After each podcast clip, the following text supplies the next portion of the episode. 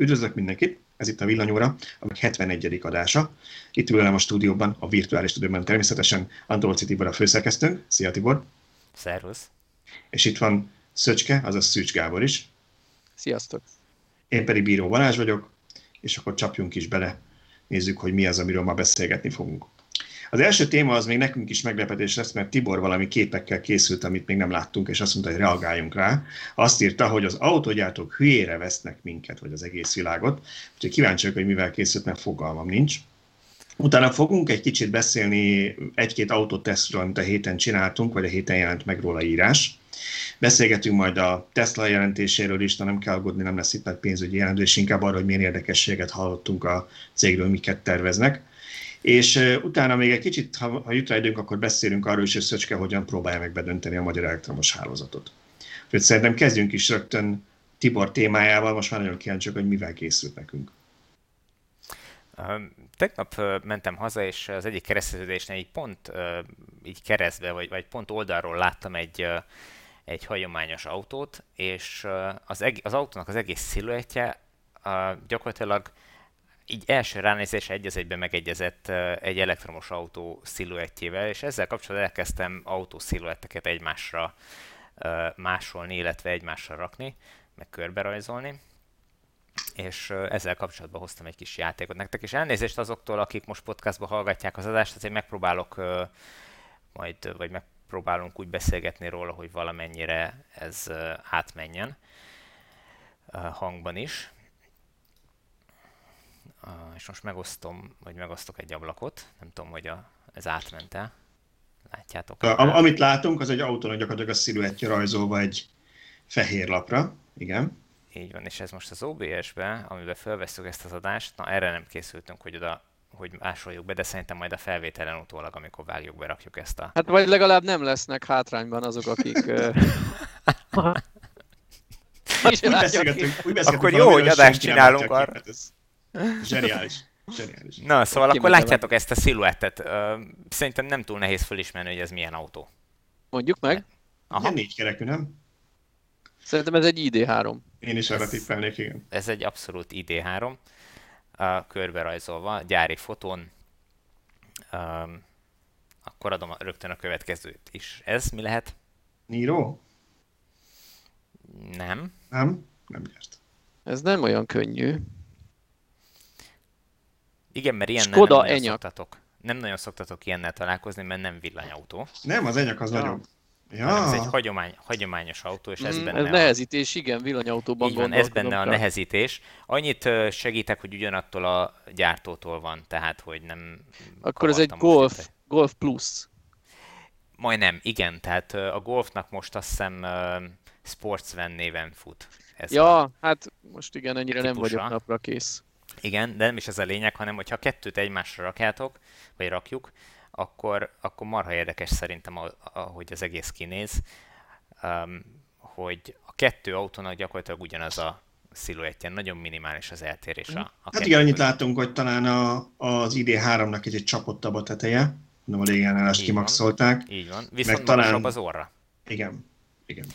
És ugye egy nagyon picit nagyobb a, a tengelytáv, meg, meg talán a Sportsfan egy picit hosszabb, tehát magyarul az, az tényleg igaz, hogy a, a Volkswagen ID3 egy ö, nagyobb tengelytávval, kicsit rövidebben ö, nyújt viszonylag nagy belteret, de hogyha megnézzük a, a, a hosszakat, akkor látszik, hogy tulajdonképpen amivel hosszabb a Sportsfan, ugye az a kék vonal a képen, az tulajdonképpen csak a lökhárító, hogy olyan kialakítás, hogy egyszerűen túlnyúlik az autón. Hát azért az a, az nem első hosszabb. szélvédő egy kicsit előrébről indul, ez az ID3 esetében ez, ez lehetővé teszi talán, hogy előrébb üljön a járművezető is, tehát rövidebb az orr része, hogy egy villanyautónál Hát, elvárható. Igen, ez, ez, ezen én is elgondolkodtam, de hogyha itt most tudok gyorsan lapozni a képek között, akkor látszik, hogy a, az ID3-ban a kormány az hátrébb van. Jó, most persze nyilván a kormányt lehet néhány centit előre-hátra tologatni, Hm. de nincs jelentősen, nem ül jelentősen előrébb a, Én úgy érzem, az ID3-ban úgy érzem, a sofőr. igen, úgy érzem, Gábor, itt arról szól a történet, hogy Tibor múltkor, amikor előadta nekünk, hogy ő nem hisz ebben a platformos díjban, hogy hülyének néznek minket, akkor ezen tovább pörgött, és most be akarja bizonyítani, hogy tényleg teljesen hülyének néznek minket, mert igazából tök mint egy elektromos platform vagy hagyományos, az autót ugyanúgy meg lehet csinálni. Pontosan így van. Tehát én, nekem meggyőződésem, hogy ez az egész, hogy fú, nekünk platformot kell csinálni, meg ez mennyi pénzbe kerül, meg hogy emiatt mennyire drága a villanyautógyártás, nem tudom, ez egy nagy humbuk. Tehát ugyanazt, ugyanazokon a platformokon is meg tudják csinálni a tágas belső teret, amire eddig autót építettek, hogyha akarták, tehát, akartak, tehát pici orba ugyanúgy be tudják rakni a hagyományos benzinmotorokat is, mint ahogy most berakták, és igazából, hogyha azt nézzük, hogy itt a, az ID3-ban a, az autó hátuljába került a motor, tehát gyakorlatilag a, az egyik legnagyobb egységet kivették a kocsi órából, és ennek ellenére nem tudtak oda egy első csomagtartót berakni, ez szerintem egy mellébeszélés, tehát ez egyszerűen nem akarják megcsinálni. És az a helyzet, hogy nem látom azt, hogy, hogy mitől lett tágasabb az ID3, mint mondjuk a Sportsvan, ami gyakorlatilag ugyanaz a méretű autó. Nem, nem látom a különbséget, nem látom az előnyöket, amiket ennek a, a, az új platformok biztosítania kellene. Hát azért az ott is benne van, az, hogy az autó sziluettje kívülről azonos, az nem feltétlenül jelenti, hogy, hogy belül is. Tehát lehet, hogy ott a, a motorrész, a pedálok azok hátrébb vannak, bár erre nem láttunk rá, de ugye ezt a üléspozíció magasságával lehet elrejteni, mert egy jobban elnyújtva ülünk egy alacsonyabb autóban, míg egy magasabban, függőlegesebben ülünk, tehát, tehát a motortérnek több hely marad a, a lábtérben, az első lábtérben ha ez így érthető, amit próbálok mondani. Igen, ez így, ez így igaz, de a másik oldalon viszont ö, hiába építenek ugyanolyan magas autót elektromosból, hogyha az autó alján egy ilyen 10 centnyit elvesz az akkumulátor, akkor, akkor azt ott, ott elveszítik. Ez kétségtelen. Tehát nem lehet olyan tágas autót építeni, hogyha ha így nézzük. Úgyhogy ö, én, én egyre kevésbé kezdek hinni abba, hogy ö, itt ez a platform most így lesz a megoldás. Nyilván a platformokra abból a szempontból szükség van, hogyha gazdaságosan akarnak nagy mennyiségben elektromos autót gyártani, akkor, akkor szükség van olyan könnyen összeszerelhető, olcsón gyártató platformokra, amik erre lettek kitalálva. De azért ne, ne, ne tévesszük meg magunkat azzal, hogy ettől lesznek majd tágasak az autók, meg ettől lesznek kényelmesek az autók. Ez egy nagy mellébeszélés marketing. Ugyanúgy az EQ-annál is láttuk, hogy egy olyan autóban, amit eredetileg benzinesnek terveztek, abba is minden további nélkül be tudtak szerelni 80 kWh akkumulátort úgy, hogy gyakorlatilag semmit nem lehet észrevenni. Talán a csomagtartó egy picit kisebb lett, de, de nem, nem jelentős a, a, a beltércsökkenés, meg a, a, tehát nem kellett igazából semmit feláldozni ahhoz, hogy elektromosítani lehessen azt az autót. Ez oké, okay, de, de ezek pont olyan típusok, amik alapvetően magasak, tehát egy sima golfba azért már nem lenne ennyire megoldható, vagy hát bármilyen sim, laposabb bocsánat, építésű autóban. megcsinálták az e-golfot úgy, hogy gyakorlatilag az előző generációból semmit nem kellett módosítani. Hát de ott azért egy kisebb akkumulátor került az autóba még. Bár az is igaz, hogy akkoriban fizikai méretben nem feltétlenül volt kisebb a kapacitással együtt. tehát ma már abba, abba a akku méretbe, fizikai méretbe egy 60-as akkumulátort simán be tudnának tenni. Most uh-huh. miről beszélünk? Egy, egy Golf méretű autóban nem is kell nagyobb akkumulátor. Ott van a, a Tesla Model 3 SR plusz 55 kWh akkumulátorral. És ugye, hogyha megnézzük, akkor, akkor pont a, a Teslának meg relatíve hosszú óra, órai vannak a Tesláknak. Tehát, hogy ö, ott is megcsinálták volna, hogyha már platform, akkor rövid túlnyúlás, meg rövid orr, meg, meg mit tudom én, de nem tették, hanem inkább elnyújtották, és tettek oda egy méretes csomagtartót. Tehát, hogy ez szóval, ilyen... ha, ha, hagytam, hogy így végigfejtegessétek ezt az elméletet, én nekem ott, ott bukik ez egy picit, hogy nem vagyok benne biztos, hogy itt most nem csak pár gyártónak már elnézést a bénázásáról próbálunk elméletet gyártani. Arra gondolok konkrétan, hogy a Volkswagennek ez az MEB platform az első villanyos, fullosan villanyos platformja. Ugye volt eddig is elektromos autó, de azok ugye ilyen összér megoldások voltak, ahogy, ahogy az előbb beszéltünk róla, tehát hogy ugye egy meglévő benzines alá rakták be az elektromos hajtást. A Mercedes szintén alapvetően azért oké, okay, volt nekik is a B250-nel a próbálkozás, de most, most van, hogy igazán először erre terveznek autót és szerintem nem biztos, hogy ők ezt még megfelelően ki tudják használni. De pontosan az, amit, hogy nagyon picit előre szaladjak az ENYAK tesztnél is beszélgettünk Tiborral, hogy hogy a fenében van az, hogy nem tudják megoldani az első csomagtartót, a Ford megoldotta a Mustangnál, a Tesláknál ugye mind megvan oldva. Nem egy lehetetlen dolog, hogyha, hogyha ezt valaki egy teljesen elektromos platformos autót csinál, és miért van az, hogy az MRV platformos autók óra csurig van pakolva mindennel, valahol a Teslába is van légkondi, meg ott is van fékfolyadék, meg ott is van ez az amaz, meg légszűrő, aztán mégis ott tud lenni az első csomagtartó, a, az emébe platformos autóknál pedig nem.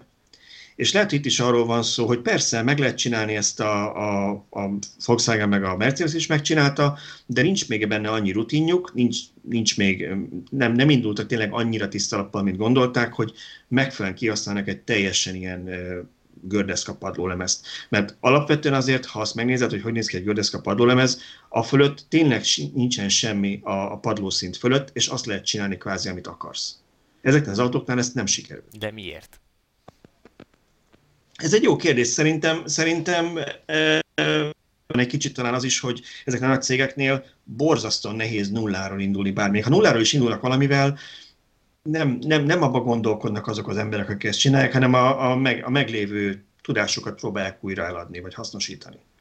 Csak, csak abból kiindulva, hogy működnek a nagy cégek. Tehát, Tehát ki kellett volna rúgni mindenkit, és új embereket felvenni. Nem, nem biztos, hogy kirúgni, nem ezt mondom, hogy kirúgni, de mondjuk lehetséges, hogy egy, hogy egy kisebb, teljesen szűz csapattal kéne nulláról kezdeni ezt a platformot, és utána behúzni a többieket. De most figyelj, ott van a Tesla Model s ott van a csomagtartó. Vettek volna egyet mintának szétszedik. Hát vettek is, szét is szedték. Szétszedik. Kiszerelik a csomagtartóból azt a műanyag betétet, hogy lássák, mi van alatta. Hogy hogy kell a, a, a csöveket elrendezni úgy, hogy legyen hely, hogyha esetleg maguktól nem jönnek rá. De szerintem nem hülyék ők. Egyszerűen nem, nem tudom, nem tudom miért, a, a miértekre a választ nem tudom, de nem akarják megcsinálni. És, és még a másik az lehet, hogy nem, és ezt lehetséges, hogy ti tudjátok, én, én ennyire nem olvastam utána az MEB platform történetének, mondjuk ha már most a, a, az ID3-at meg a, meg a Golfot nézted, de hogy vajon mennyi alkatrészt használnak újra a meglévő Volkswagen raktárból még így is.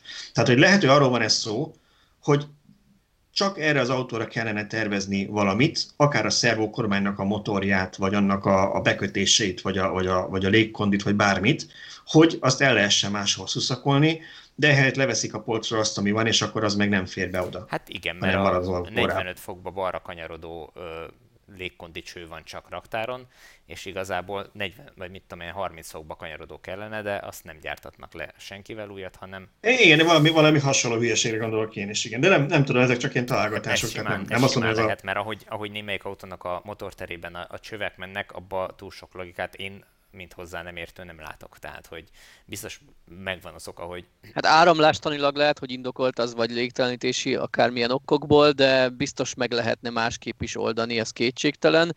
Valójában a egyéb a hagyományos autókból átépítéseknél szerintem nincs is ilyen törekvés, nincs ilyen igény, mert uh, amik most nálad voltak, a, én ahogy olvastam a tesztjeidet, a legtöbb autónál megemlítetted, hogy hű, ide beférne még egy kis bőrönd, csak nem úgy van kialakítva, nem teleszkópos a motortér ajtaja, nem, nincs egy műanyag lappal úgy lefedve, de az én jelenlegi Nigromnál is ugyanez a helyzet. Az még nem is hőszivattyús, tehát a szembeállva a motortér bal oldalán van egy hatalmas üreg, meg eleve van egy arasznyi az egész motortér tetején. Tehát ezt csupán akarás, semmi pénzkérdés nem lett volna csomagtartóval alakítani, csak döntés kérdése. Nem lépték meg. Pontosan.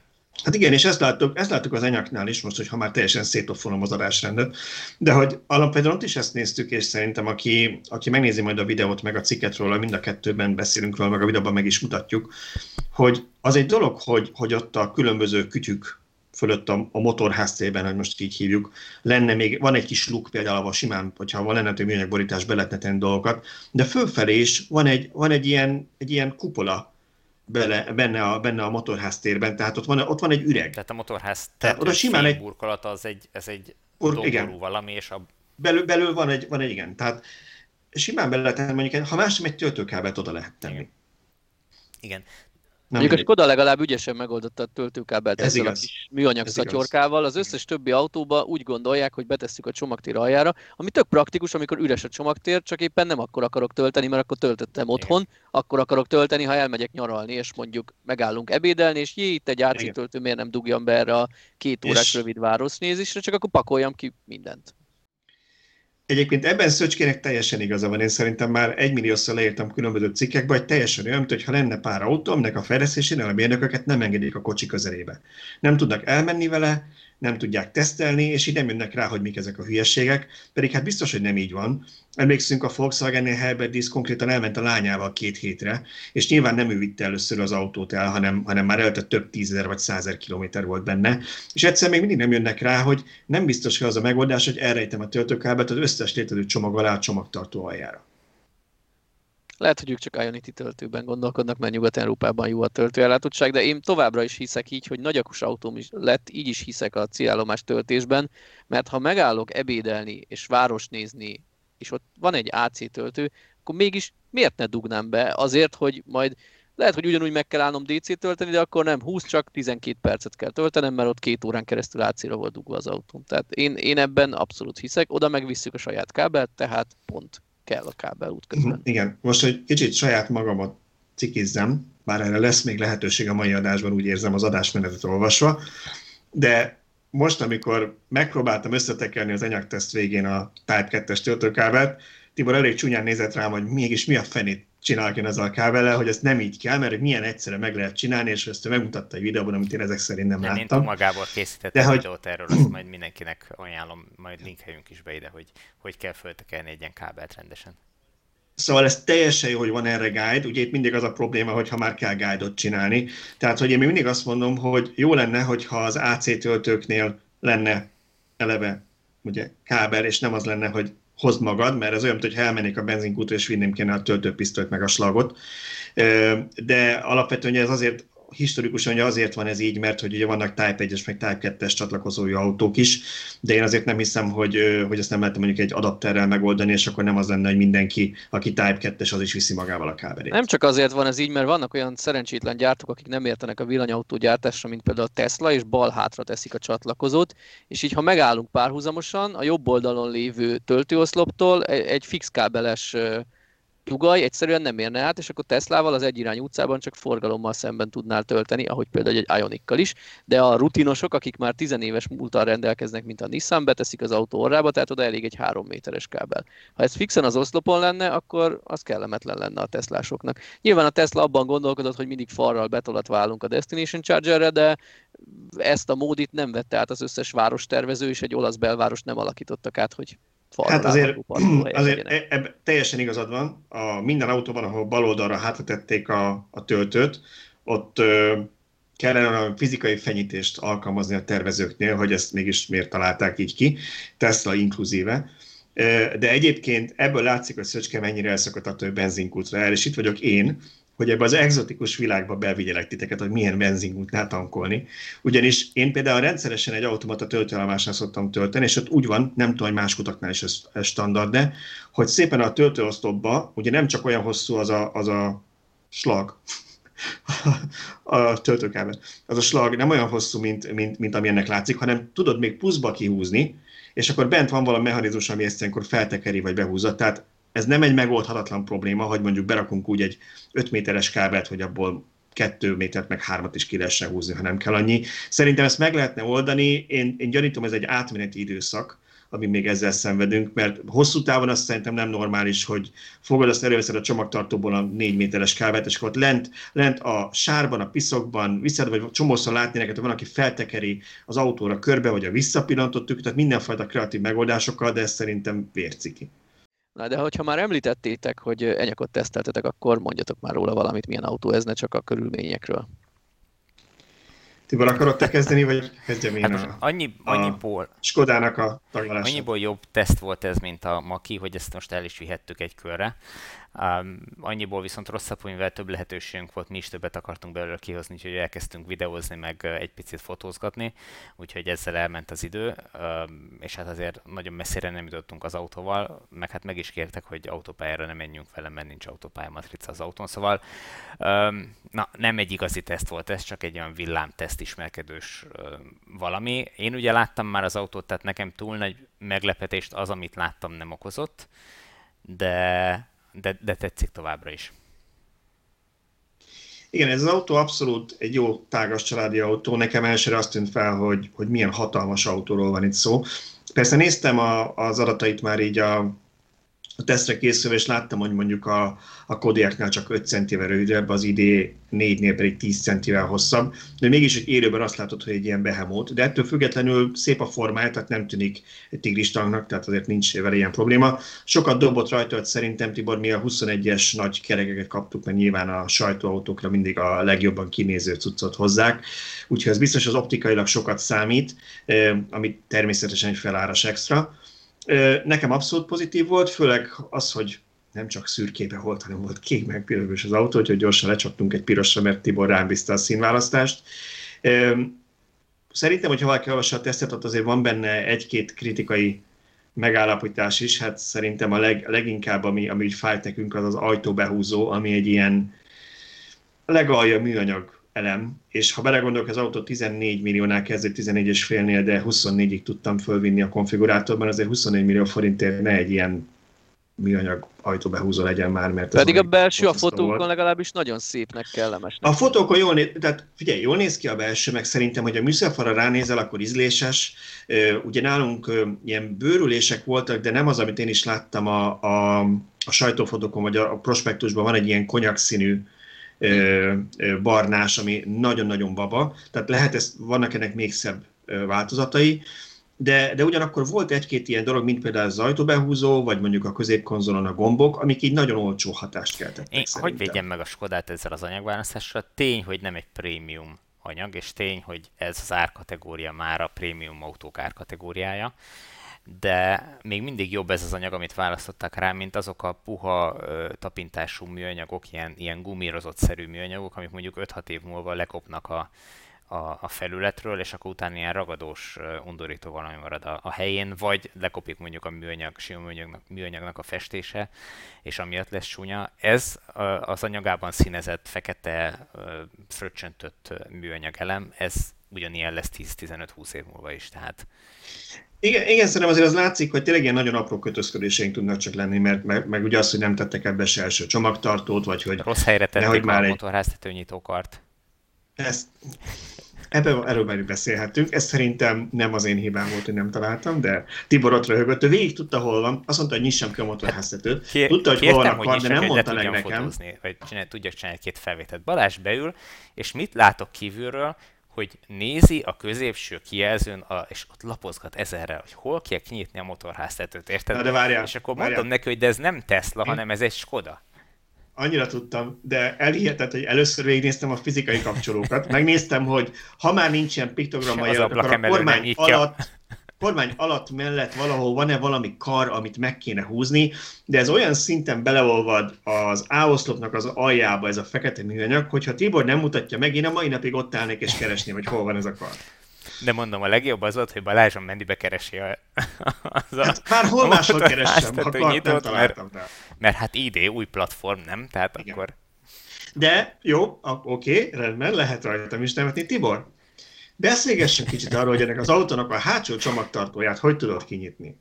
Hát úgy, hogy ott van az a piktogram, piktogram a, uh-huh. a csomagtartó uh-huh. ajtón, Aha. és ott be van jelölve, hogy véresre kell rugdasd a sípcsontot. Nem, tehát ez vala, vala, biztos, és biztos mi voltunk a hibásak, pedig megnéztük a központi zárat, és kinyitottuk már, hogy minden ajtót kinyisson, oda mész a csomagtartó mögé, ha nincs a zsebedben a kulcs, hiába van nyitva a központi zár, nem tudod felnyitni az ajtót. És nagyon sokszor akkor se, hogyha zsebedben van a kulcs. Ja, akkor sem ráadásul, hogy lenne ilyen lábszenzora, hogy ott alatt a lógatod a lábad, lóbálod, és akkor kinyílik. Ezt egyszer vagy kétszer sikerült működésre bírni a 10-15 alkalommal, amivel próbálkoztok. Úgyhogy ilyen, ilyen apró jellegű megjegyzéseink vannak, de nyilván mint autó jön magában, ez nem volna semmit az értékéből. Úgyhogy azért egy jót is mondjunk róla. Én azt mondanám, hogy ez egy nagyon jól sikerült autó, biztos, hogy sok embernek fog tetszeni. Azzal sajnos le kell számolni a koncepció, hogy a Skoda egy olcsó autó, mert nyilván ez nem egy olcsó autó, még akár az ID4-hez képest sem egy olcsó autó, tehát pont azt néztem, hogy a 77-es aksival az ID4 majdnem egy, azt még millióval olcsóbb, mint a, a, az, ami nálunk volt ugyanezzel az akkumulátorral enyak. Biztos a felszereltségben vannak különbségek, tehát vannak, vannak ilyen dolgok benne. Viszont ami nagyon tetszett, hogy igen, lehet abban kötözködni, hogy miért van az, hogy egy 18 milliós autónál is még az 50 kW-os DC töltés az alapfelszereltség, és felárat kell fizetnem a, a nagyobb bért. Viszont vannak olyan dolgok, amit a Skoda nem sporolt ki belőle. Például a legalapabb verzióban is full ledes az első fényszóró. Oké, okay, nem mátrixos, az feláras, de a távolsági fényszóró is ledes, nem halogén. Akkor bármelyik verziót választod, akár a legolcsóbbat is, tudsz holtérfigyelő rendszert rendelni hozzá extrába. Én ettől agyvérzést kapok, amikor csomó autónál kicsit tudod választani, ami szerintem egy tök fontos biztonsági felszerelés, és nem tudod kiválasztani. A Skodánál nincs ilyen probléma. Úgyhogy vannak ilyen, ilyen apróságok benne, amire odafigyeltek, és szerintem itt, itt jó helyen nem húzták meg azt a bizonyos vonatot a ceruzával, azt mondták, hogy nem, ez, ez ma már azért jár minden autóban.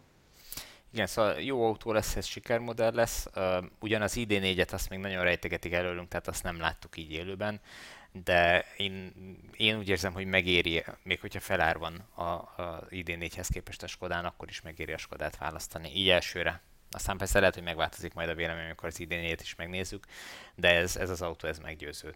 Én uh, nagyon várom már, hogy, hogy kapjunk belőle egy tesztpéldányt, uh, fogyasztásteszt engem érdekelne, hogy mit tud ez a, ez a forma. Uh, bár te mondtad, De elsőre, hogy jobb a... elsőre jó volt a...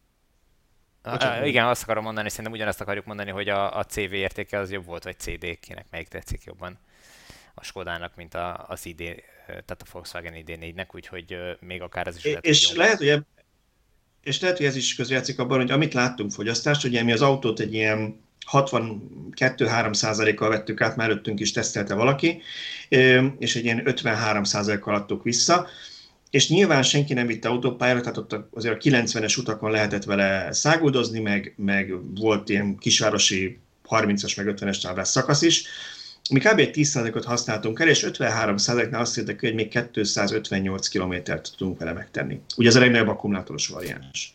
Tehát alapvetően szerintem ilyen városi, meg 90-es használt mert az 500 km a nagyakus verzióban benne van. Az simán, igen. Nyilván autópályán nem fog szerintem 350-nél többet elmenni, most csak így hasonlítésre mondtam egy számot, de, de az is bőven megfelelő itt Magyarország, vagy tehát magyar viszonylatban. Sőt, azt mondom, hogy...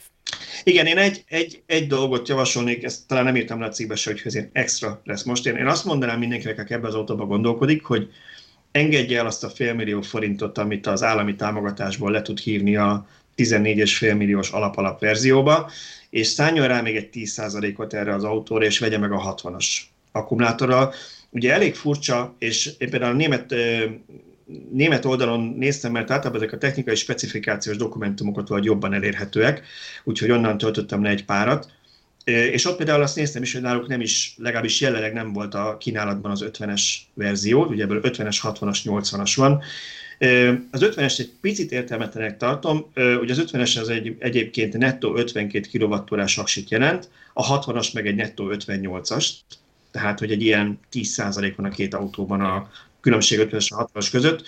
Úgyhogy az 50-es szerintem azért lett, hogy így Kelet-Európában lehessen viszonylag alacsonyabb áron árulni, de ha már valakinek van 14,5 milliója, akkor szerintem egy milliót még mellé tud tenni, hogy megvegye a 60-as, és akkor abban azért több minden benne van már, meg, meg ott például már kérhető mellé a 100 kW-os DC töltés felárért, míg a kis 50-eshez nem. Mondanám, hogy lehet, hogy az akku nem bírja, Na de most, hogy 52 vagy 58 kWh az akkumulátor, szerintem ez nem befolyásolja, főleg, hogy a PSA autók 50-es bruttó, 50-es aksikkal simán 100 kW-ton töltenek. Legalábbis az elején. Úgyhogy szerintem, szerintem érdemes annak, aki, aki nem tud rá annyit szállni, hogy megvegye a 80-asra, nincs rá szüksége, érdemes a 60-as modellt venni, jobban jár vele, mint az 50-es. Hát főleg, hogy még esernyőt is kap hozzá. Ja, mert hogy az öt, a kicsiben nincs esernyő? A kicsiben az esernyőnek az ajtóba lévő helye az megvan, de az esernyő nincs benne. Amit a repi, a repi esernyőt spórolták ki, ez, ez komikus, Igen. mert igazából az amúgy tök jó a Skodának szerintem, ha én egy Skoda logós esernyővel sétálok. Tehát tényleg, ez tök jó mennyibe, mennyibe kerülhet? Tehát a, kína, a kínaiba veszel 1000 forint egy esernyőt, mennyibe kerülhet a Skodának ez a repi esernyő, amit legyártatnak? Hát ez, ez, ez ugyanaz, mint a, más márkáknál a távirányítós ajtónyitó, hogy úgy is tudja mindenki, vagy úgy is tudja a gyártó, hogy mindenki meg fogja rendelni, úgyhogy azt nem rakják bele egyik csomagba se, azt rendelje csak meg mindenki külön 60 ezer forintért, közben neki kb. 3 ezer forintba kerülhet nyilván a beszerelése. Nekem egyébként a Skoda árlistában, ha még így ennyit spoilerezhetek, vagy nem tudom, hogy spoilerre, hisz már mindenki látta, a hőszivattyú fogta meg így a a félmilliós felára gondolsz? Félmilliós felára van a hőszivattyús fűtésnek, és a, a 60-ashoz képest a 80-asnak meg egy ilyen bő egy milliós felára talán, vagy másfél milliós. Tehát azt a szitut nem tudom elképzelni, hogy nyilván a hőszivattyús fűtést hatótávnövelés céljából vásárolnám meg. Tehát a 60-ashoz megveszem a félmilliós hőszivattyút, vagy akkor már inkább valamivel drágában a 80-ast fogom megvenni, esetleg hőszivattyú nélkül, ha meg kell húzni a határt, hiszen a hőszivattyúnak mikor van jelentősége, leginkább a több rövidebb utaknál, na meg, de oda meg, meg úgyis elég a nagy Október és február között. Igen, amikor, amikor igazán hosszú útra mész, akkor ugye egyszer felfűtöd az autót, és csak tartod a hőt, akkor már nincs akkora fogyasztás. Nyilván számít azért, hogy hőszivattyúval tartod, vagy nem, de mégsem akkorát számít egy igazán hosszú úton. Városban meg most, hogy elég kevesen mennek napi 4-500 kilométereket, ahol sok felfűtés adódna, tehát ott meg azért nincs olyan nagy jelentősége. Úgyhogy Igen, meg ezt így a, furcsának tartom ezt a szempontot. Ez a félmillió forint is elég húzós, ha abba gondolunk bele, mondjuk, hogy a Kiánál, ha jól emlékszem, ilyen 300 ezer forint körül van a hőszivattyúnak, vagy volt régebben a felára, amikor néztem még az árlistájukat. Tehát én nem tudom, hogy milyen hőszivattyú van, de hogy ez majdnem a duplája, mert 500 valamennyi ezer forint, azért ez így elég necces szerintem. És ugyanez, ha már beszéltem, hogy a DC töltés a magasabb teljesítmény feláras, ugye a 60-as variánsnál 100-as DC töltést tudunk felállni kapni, a 80-asnál meg az 50 helyett 125-öst, de ez egy 220 valamennyi ezer forintos extra. Ezzel és ugye nekem... azért az AC-nál tudjuk, hogy ott ténylegesen az van, hogy egy sokkal drágább fedélzeti töltőt kell a gyártónak beletenni az autóba. Oké. Okay. A DC töltésnél nem azt mondom, hogy nulla a többletköltség, de ott ugye a töltő az magában az oszlopban van, és az autóban meg én nem tudom, hogy a vastagabb kábelek kellenek. Én azt mondom, hát... hogy nulla, mert ez szoftver. Én nem lepődnék meg, ha utólag is lehetne engedélyezni a magasabb DC töltést, ami amúgy azért jó, mert én ebben a DC töltés felárban látok egy olyan kockázatot, hogy az egyszeri vásárló és néhol a kereskedő sem elég tájékozott, nem tudja, hogy ez mennyire fontos extra. Én több olyat olvastam, hallottam, hogy valaki olyan AC töltő esetében egyfázisú 32 amperes AC töltőt választott, úgy, hogy nem lett volna felára a háromfázisú 11 kW-osnak, csak egyszerűen nem tudta mi az, x kellett az állistán, nem kérte, mert ő maga nem tudta, nem járt utána, a kereskedő nem mondta neki, hogy ez hasznos lenne, és akkor látom a Facebook csoportban, hogy panaszkodik, hogy a Lidl töltőnél miért csak 4 kW-tal tölt az autóm, ha 7-es töltő van benne. Hát, hogyha kérted volna a háromfázisút, akkor meg 11-jel töltene, mert egyszerűen nem került valaki pénzbe, csak, csak nem tudta, hogy miről van szó. Igen, ilyen, ilyen problémák vannak, igen. És itt, itt, ahol 200 ezeres felárat is ki kell fizetni, itt még inkább előfordulhat ugyanez a probléma. Igen, szóval nagyon jól mutatja, hogy az autógyártás, illetve az autóértékesítés az nem a, a költség alapon van árazva, hanem az, hogy mennyit hajlandók kifizetni az emberek ezekért az extrákért, és, és mivel a sajtó nagyon mi nyilván bele verte az emberekbe, hogy a, a hőszivattyú az fontos, ezért gyakorlatilag bármelyit el lehet kérni érte, az autósok egy jelentős része meg fogja venni. A töltési teljesítmény az fontos, ezért nyilván lehet extra pénzt kérni érte az alapon kívül, és sajnos ezt ki is használják az autógyártók, úgyhogy ezek... És még azt is mondanám, hogy ha azt mondják egy, egy, egy 8 milliós autónál, hogy próbáltunk tényleg mindent úgy lecsupaszítani, hogy olcsón tudjuk nektek adni, és ha mégis kell, akkor fizessék ki érte, azt mondom, hogy oké, okay, megértem. Most nyilván nem olcsó egy 80-as autó, villanyautó kategóriákról beszélünk. De ha azt nézem, hogy a 24 millió forintra felextrázott enyagba is meg kell vennem extraként az 50 helyett a 125-ös töltést, na az nekem már egy kicsit arcpirító. De nem akarom megint azt, hogy tényleg, az, ezt, ezt is beszéltük Tiborral tesz közben, hogy mindig a negatívok dolgok jutnak az ember eszébe, hogy nézi, nézi, mi az, ami, ami nem jó. Alapvetően ez egy tök jó autó, én tényleg mindenkinek szívből tudom ajánlani, mert jó volt vezetni, iszonyatosan tágas, hát én, én 180 centi magas vagyok, és az első ülésnél a fejem fölött több mint kétszerese az öklömnek befért a fejem fölé, és talán simán beültem magam mögé úgy, hogy nem volt a kevés a, a lábtér, és ott, ott is egy legalább két ökölnyi hely volt a fejem fölött. Tehát szerintem, ha valakinek 190 centi magasak a gyerekei, azokat is elviheti magával. Abszolút jó családi autó, jó nagy csomagtere van, tényleg csomó jó dolgot tettünk róla mondani, csak van egy-két ilyen fura dolog, ami, amin lehet, hogy picit gondolkodhattak volna a, a, a forgalmazónál vagy a gyártónál, hogy biztos, hogy, biztos, hogy ezeket kell meglépni, biztos, hogy ezeket kell Szerintem ezek adni. árlisták, és majd lesznek később, pláne amikor éleződik egy kicsit a verseny, mert jönnek a vetétársak ugyanebben a méretben, meg, meg nagyon hasonló tudással, akkor ki fognak szépen alakulni olyan csomagok, amikkel amik tartalmazni fogják alapból ezeket az extrákat, amiket mi most itt kifogásolunk, és lesz hozzá rendelve egy akciós vonzó ár, amivel versenyképes tud lenni a modell. ezek szerintem csak listárak, túl sokat nem érdemes rajtuk rugózni, ezek ki vannak így találva, hogy szabadon lehessen legózni belőle, és majd a kereskedő ahhoz, hogy megnyerje a vevőt, össze fog állítani valamit. Ez simán benne van, évvégi akcióba ajándékba adjuk a 125-ös töltést. És, és, és hogyha úgy van, ahogy te mondod, hogy ezt szoftveresen be tudják kapcsolni, akkor akkor ezt minden további nélkül meg tudják. Akkor kvázi semmibe ke- nem kerül, az ember pedig boldog lesz, hogy hú, 700 ezer forint nyár engedmény. Így van, így van. Tehát ha, ha valamiben nagyon jók, akkor az a marketing, meg az értékesítés, ezek a klasszikus régi autógyártók, tehát nagyon jó ö, tudják, óriási tapasztalatok van abban, hogy mit, hogy kell eladni az embereknek, és hogy kell kihúzni a zsebükből a pénzt. Ez van, ezt, ö, ezt jól csinálják, és ez működik. De... Na és ha már ha már autóteszt és klasszikus gyártók, Mercedes. Én, én még, Tibor, én még előhoznám azt az afférunkat a, a Zsámbéki Ah, oké. Okay.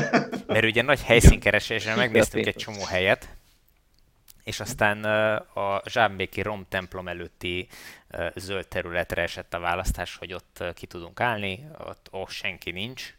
Na erre pont, miután neki kész, vagy összekészültünk, bekábeleztem Balást, hogy na, akkor kezdheti, akkor a szomszédos temetőbe elkezdtek fűkaszával dolgozni, ketten, benzines fűkaszával, érted? Semmit, egymást nem hallottuk, nem hogy a, a felvételt. Úgyhogy... Ennyit arról, hogy milyen sok a három óra. Az volt a harmadik helyszín, mert az első kettő helyszín csak annyit róluk, hogy két másik helyszínen kezdtünk, az első nem tudtunk bejutni, a másodiknál meg a Covid miatt le volt zárva, ami nem szerepelt sehol máshol. Tehát magyarul mentünk a harmadik helyszínre, ott meg ugye ebbe futottunk, és amikor már elhallgattak a fűkaszák, Tibor, akkor... Akkor megjelent egy Nissan Leaf, de nem is akármilyen Nissan Leaf, hanem rendőr matricás Nissan Leaf, és a rend őrei afelől érdeklődtek, hogy nekünk honnan van engedélyünk ahhoz, hogy oda a zöld felületre fölálljunk autóval.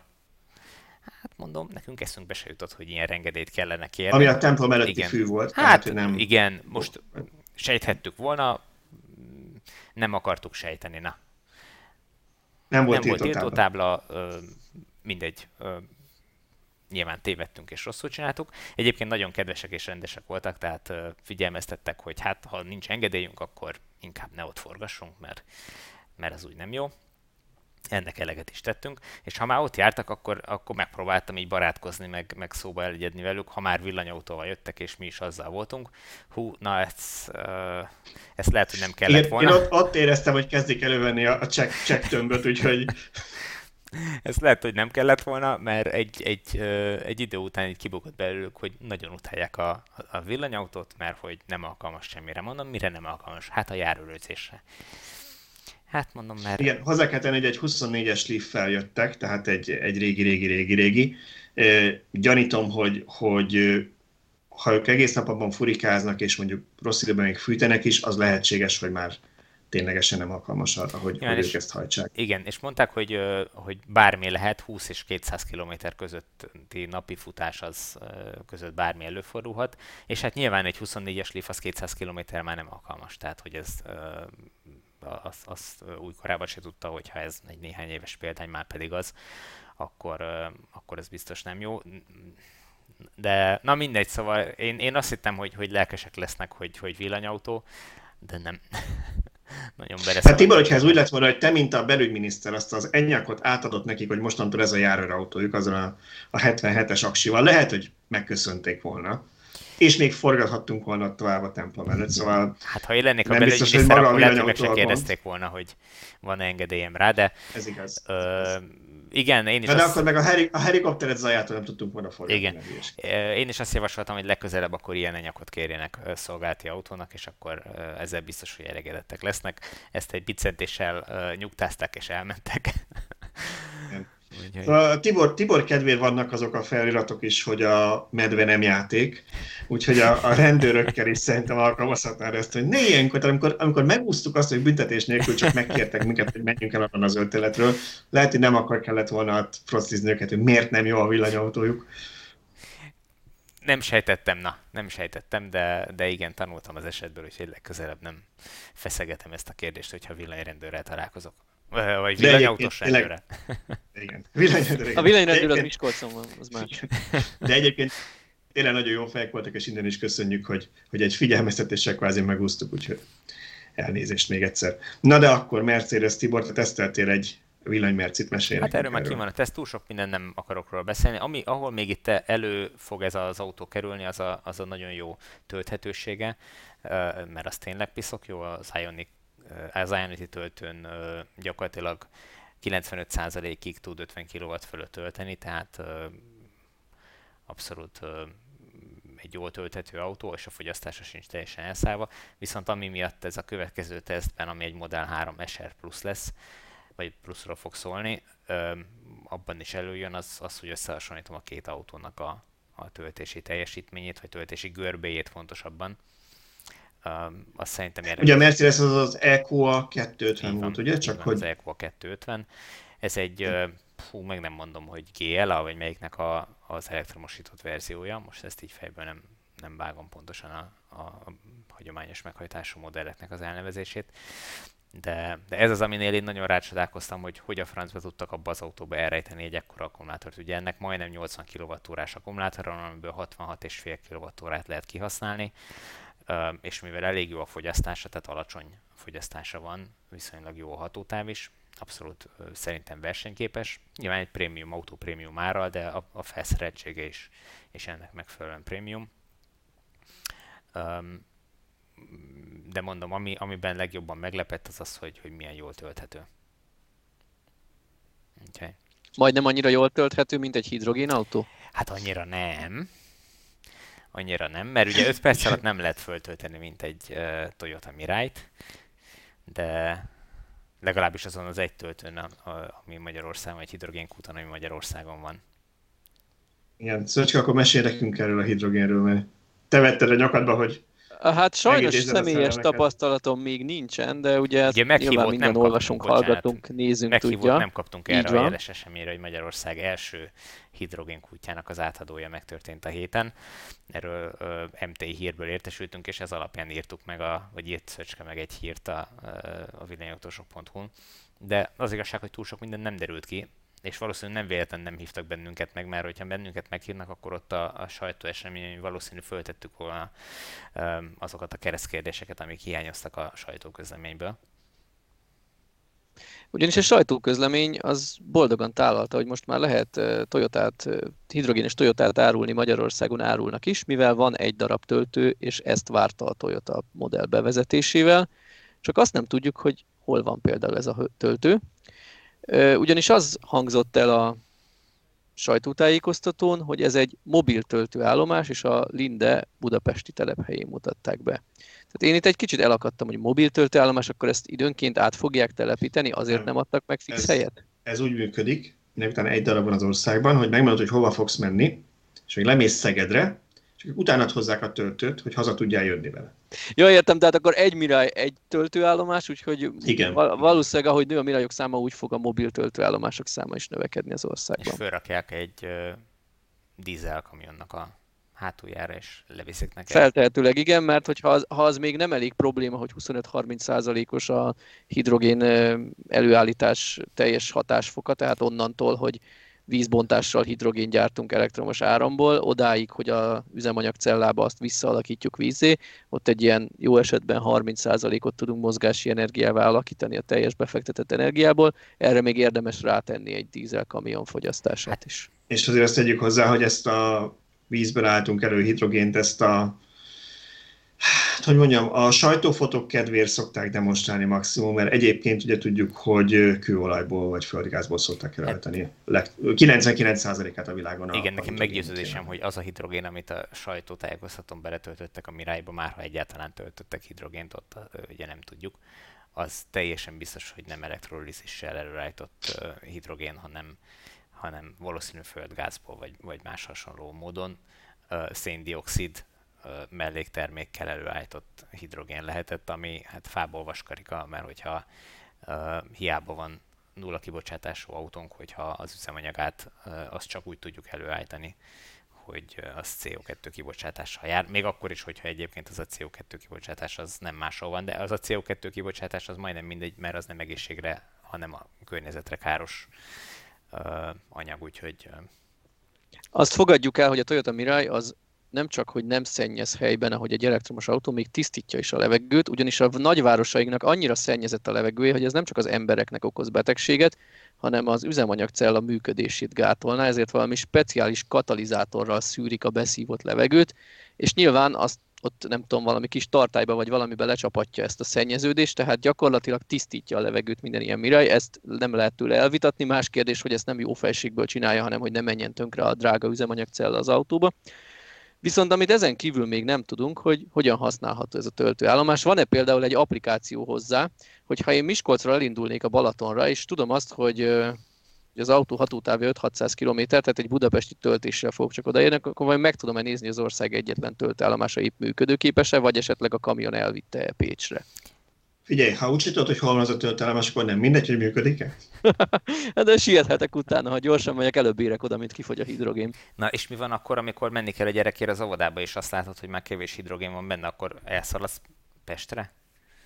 Tölteni?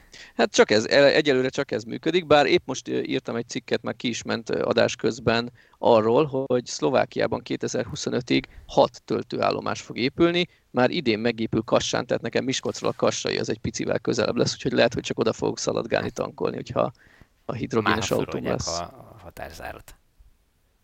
Ez igaz, igaz, igaz. Tulajdonképpen a V3 Supercharger-es tudok átszaladgálni egyelőre. Igen, ebben az a, az a gyönyörű, hogy ugye a, a villanyautóknál el szokták mondani, hogy jó, jó, jó, de hát ez az otthoni töltés, ez nyilván csak azoknál játszik, akik otthon mondjuk garázsuk van és feltétlenül tölteni az autót, mondjuk a lakosság fele az mondjuk nem tudja feltölteni. Na az a hidrogénes autóban, hogy azt senki nem tudja otthon feltölteni. Egyenlőség van. De még az a felese, akinek egyen. otthon mondjuk teljesen egyenlőség van, úgyhogy mindenkinek el kell szépen mennie hozzá egy darab kúthoz. De amit tegyük, hogy lenne mondjuk elég hidrogén töltőállomás, de még a nálunk sokkal fejlettebb irányítós országban sincsen. Tényleg az a gond a hidrogénnel, ezt már ezerszer elmondtuk, hogy piszok mód nem hatékony, így az end-to-end, tehát hogy onnantól kezdve, hogy elő kell állítani, be kell tölteni az autóba, és még utána abból vissza kell alakítani. És ráadásul az egy dolog, hogy nem is túl hatékony, de igazából egy olyan problémára keres megoldást, ami már nincs is.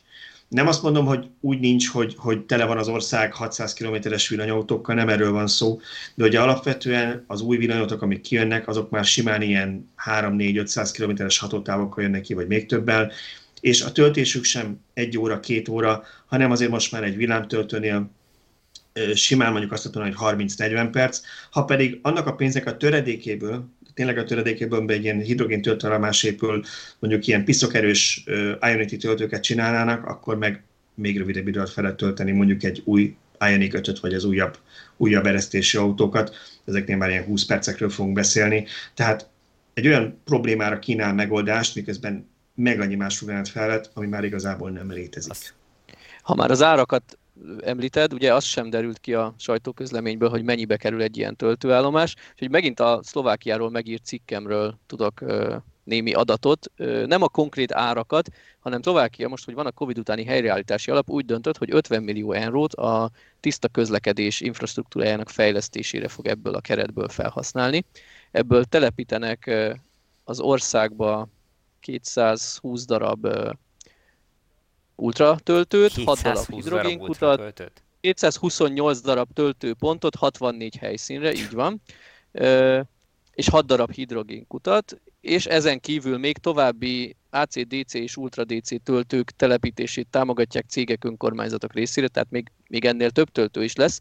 Na de a nagyságrendeket szeretném ebből kielemezni, nem az egész cikket felolvasni nektek. Úgy néz ki, hogy ugye ez nem, a te, nem feltétlenül a teljes bekerülés jár, ennyi támogatást lehet maximum igényelni. Egy hidrogén töltőpontra, tehát nem egy olyan áll, benzinkútra kell gondolni, ahol van 8 töltőpont, egy darab ilyen töltőpisztolynak a költsége, az 2 millió euróval támogatható, ami olyan 750 millió forint. Tehát feltehetőleg ennyibe legalább kerül, ha még ehhez önerő is kell, akkor lehet, hogy 1 milliárd forint egy, egy darab hidrogén töltő állomás, vagy töltőpont állomásnak nevezni túlzás. Ezzel szemben egy darab Ultra DC telepítésére 130 ezer euró jut, ami ilyen 50 milliós nagyságrend, úgyhogy durván 15 darab Ultra DC-t lehet letenni egy hidrogén töltőpont árából. Na most, ha erre ugye mondják azt, hogy na de a hidrogén töltőállomáson 5 perc feltölteni az autót, az Ultra DC-n meg 20-25, legyen 30 perc, mindegy, több. Én erre azt tudom mondani válaszként, hogy na de 15 darab Ultra DC-t azt az ország 15 helyére tudunk letenni, egy hidrogén töltőpontot pedig csak egy helyre. Tehát ha én most éppen Debrecenben vagyok üres tankkal, akkor én sokkal boldogabb vagyok egy 20 perces Ultra DC töltésről től helyben, mintha Budapesten tölthetnék 5 perc alatt hidrogén, de nem ott vagyok. És egyébként ez az 5 perc sem igaz, mert ha láttál már videókat ezekről a különböző hidrogén töltőállomásokról, ez úgy működik, hogy azt hiszem kettő vagy három autót tud ilyen teljesítménnyel feltölteni, és utána egy negyed órás ilyen új nyomáskegyenlítési üzemmód jön a, a töltőállomáson, tehát a negyed órán keresztül senki nem tudja használni. Úgyhogy ez nyilván, hogyha csak egy-két autó van még az országban, nem lesz probléma, de és persze ez a technológia is fejlődhet, de ugye mégiscsak arról van szó, hogy mi a hidrogén az egyik fő probléma. Ugye ez egy, ez egy olyan gáz, amit most vagy mínusz 200 akárhány fokon kellene tartani az, hogy folyékony legyen, ez ugye rohadt sok energia, tehát senki nem csinálja ezt. Emiatt nagy nyomáson összesűrítik. E, ez viszont azt eredményez szerencsétlen mindig el akar illanni, és már ezeknél a töltőállomásoknál is számolnak egy 10%-os veszteséggel, már emiatt is, mert, mert elillan.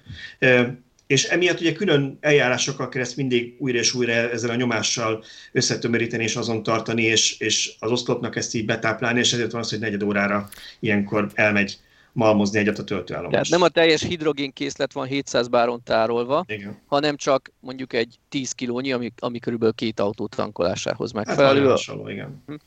És ugye régen még azt is mondták, hogy az is lesz a nagy előnye ezeknek a hidrogén autóknak, hogy hát a villanyautóknak milyen kicsi hatótávja. Mondták ezt, amikor ilyen 24-es lifek rohangáltak még csak a világban, ugye, amiről ezelőtt beszéltünk.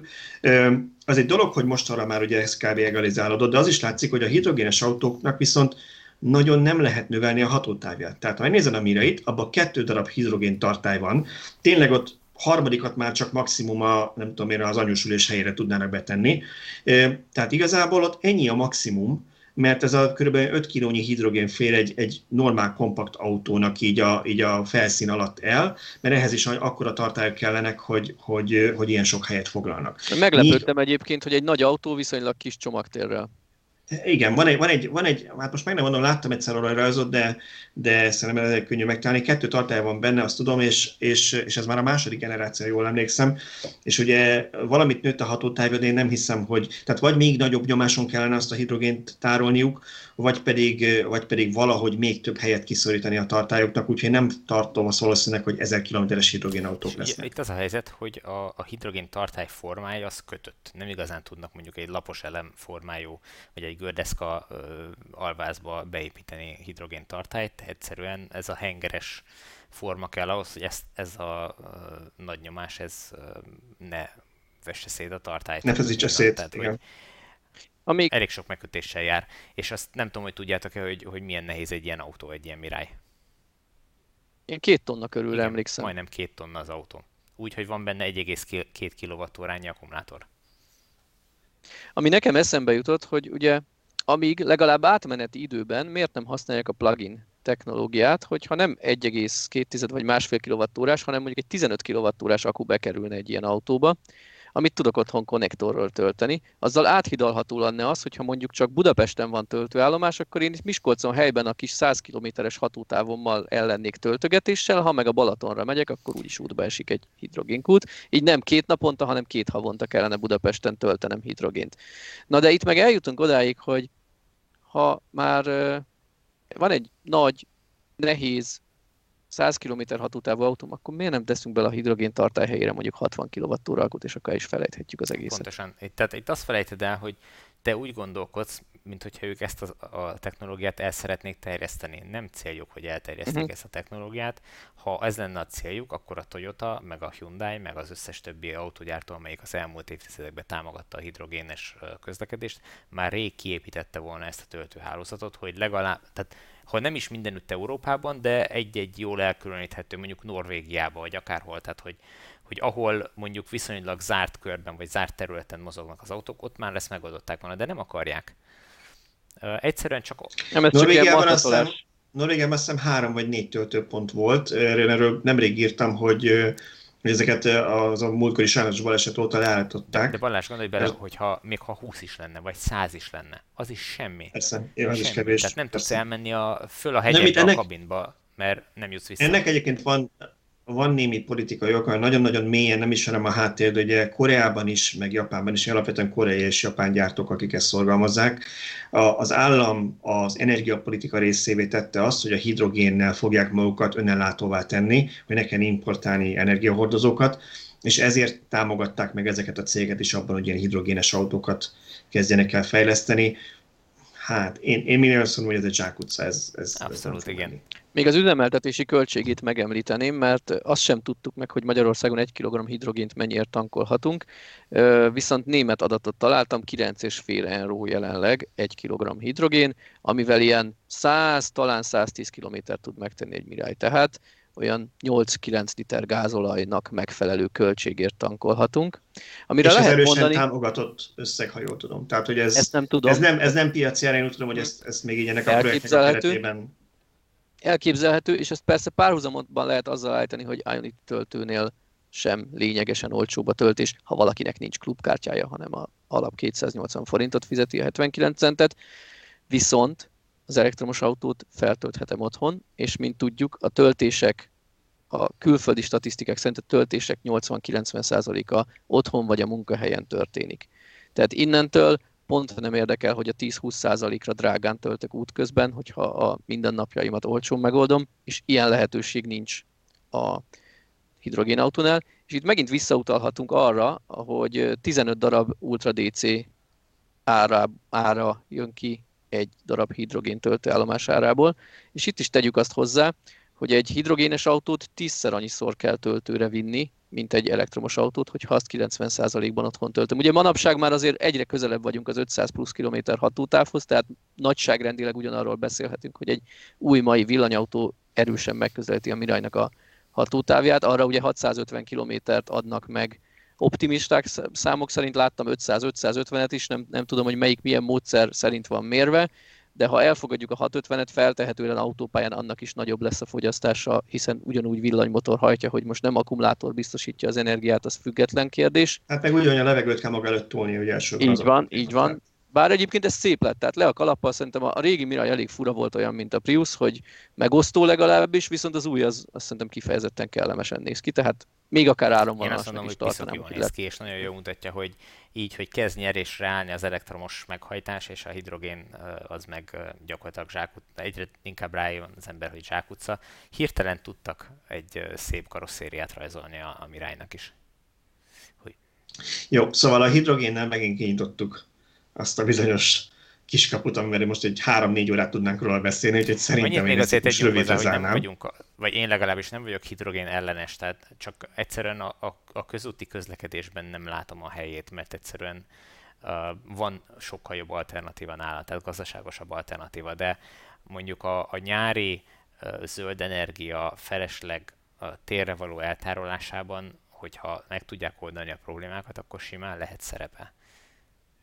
Én is ezt látom az egyetlen lehetőségnek.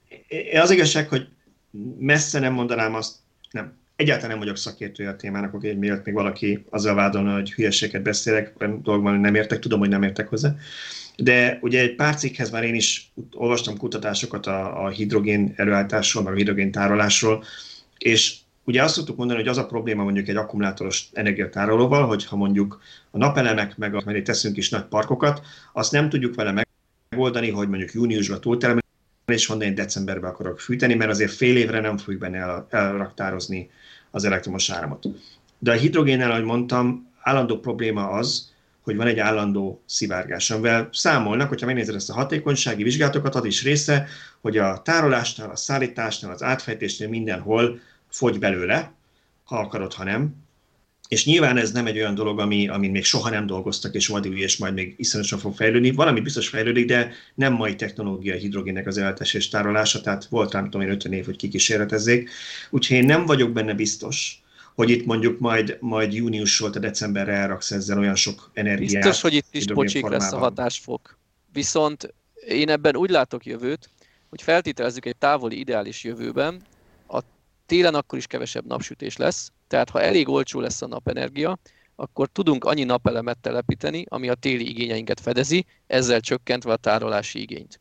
Na most innentől szükségképpen egyszerűen földrajzi adottságokból azt mondhatjuk, hogy nyáron a napelemek 80-90 százalék attól függ, melyik országban vagyunk, tök felesleges lesz. Mert a téli igényt fedezi, és nyáron egyszerűen nem kell annyi áram. Na most innentől, ha a 90%-a a napelemek termelésének amúgy veszendőbe menne, és egyszerűen az inverter kiszabályozna munkapontból, akkor tulajdonképpen tök mindegy, hogy 20-30 vagy 40%-os hatásfokkal ö, gyártok belőle hidrogént, hiszen az kvázi ingyen energia. Tehát e, emiatt igen, látok igen, abszolút. Én, ezzel én is egyetértek, és szerintem a szivárgás leginkább uh, én hallottam olyat is, hogy egyre kevésbé probléma, de, de leginkább a, a, a kisméretű tartályoknál probléma. Egyszerűen az eltárolt ö, mennyiséghez képest nagy felületen tud szivárogni a, a gáz, és nagy nyomáson kell tárolni ahhoz, hogy te magaddal tud vinni. De hogyha van egy nagy tárolód, amiben nem kell akkor a nyomáson tárolni, és rengeteg gázt tudsz tárolni, tehát itt most sok ezer köbméteres tárolókra gondolok, akkor szerintem ott kevésbé kevésbé probléma. Ezt én se értek hozzá pont olyan, hogy te, tehát simán elképzelhető, hogy hülyeségeket beszélek, majd hogyha vannak olyan hallgatóink, akik ezt sokkal jobban látják, akkor ők elmondják és kijavítanak bennünket, de én úgy sejtem, hogy, hogy, hogy emiatt van erre esély, hogy, hogy el tudunk tárolni térre. Rossz hatásfokkal, de, de el itt, tudunk tárolni energiát. Itt megint az a kérdés, hogy mi az alternatíva, ugye, mert ugye beszélünk az akkumulátorokról, zárójel, aki mondjuk az akkumulátor tüzektől fél, az nem tudom, hogy egy ilyen, ha már járt e, ilyen nagy olajtározók környékén, akkor belegondolja, hogy akkora, akkora mennyiségű hidrogén, hogyha valami baleset történne, és ugye látod Norvégiában, hogy tud baleset történni, akkor az mekkorát szólna. Igen, vannak gáztározók, de, de mondjuk ez félretéve. is ma igen, is Magyarországon, és igen, nyilván nem... Az a kérdés, hogy mennyire, mennyire mindegy, ezt most így félretéve, ugye nem csak, a, nem csak az akkumulátor az alternatív hidrogénnek, tehát az energiatárolásra ma is vannak ö, olyan, olyan más megoldások, amikor akár sűrített levegőt gyártanak az, az árammal, akár vizet szivattyúznak fel, és utána a vizet fogják visszacsorgatni egy, egy turbinát meghajtva.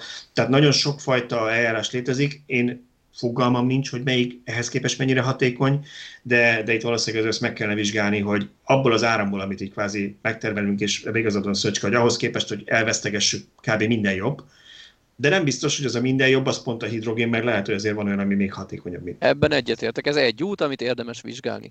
Igen, én ezt arra hoztam, Na, szóval hogy, akkor most... hogy itt lehet uh, még helye a, a hidrogénes energiatárolásnak most próbáljunk akkor meg egy kis önkontrollt gyakorolni, mert a hidrogén az mindig egy olyan téma, ahol órákat tudnánk beszélni. Úgyhogy akkor térjünk, térjünk át a következő témánkra. És szerintem most jön az a pont, hogy mielőtt még a következő témát bevezetem, kicsit promózzuk a YouTube csatornát. Ugye van ez a YouTube csatorna, amin ez a videó is megtalálható, ez a fő villanyautósok YouTube csatorna. Van egy extra csatornánk, ezt múltkor megkérdezték a kommentben, nem tudtam eldönteni, az illető viccből kérdezte, úgyhogy komolyan válaszoltam, hogy mi, az, mi a villanyautósok extra csatornának a címe, és beírtam, hogy villanyautósok extra. Ő az URL-re beraktam a linket is. Igen, tehát szerintem a linkre gondolt. Beraktam, a, beraktam a linket is, úgyhogy az a neve, hogy villanyautósok extra, és akkor ezen tud be rakni itt a videó leírásba is illetve elérhetőek vagyunk különböző podcast alkalmazásokban, Spotify, iTunes, Google, Player FM, amit csak létezik, és léteznek villany, villanyautósok Facebook csoportok is, van a villanyautósok oldalnak egy Facebook csoportja, és van a villanyautósok tippek és kérések Facebook csoport is, valamint van Patreonunk is, ahol lehet támogatni az adást és a teszteket. Kihagytam valamit, vagy minden? Ja igen, Twitter és, és Instagram, de ezeket nagyon rosszul használjuk, úgyhogy megint csak elnézést kérni, mert szerintem egyik, öregek vagyunk, fel kéne vennünk pár 16 éves, és akkor azok tolnák ezeknek az alkalmazásokon valószínűleg a kontentet, de hát ez van. Na, ezek után beszéltünk a Tesláról? Igen. Istenem, jó, beszéljünk a Tesláról. Mikor megjelentek a jó, számok, annyit, akkor én azzal viccelődtem Balázsnak, hogy a francban megint nem adtok el a részvényeket, pedig el kellett volna adni, most megint be fog zuhanni, Ez pedig soha nem látott rekordokat uh, jelentett megint be Musk és csapata és úgy lett, ahogy, ahogy prognosztizáltam, mert azóta is mélyrepülésbe a Tesla részvény. Igen.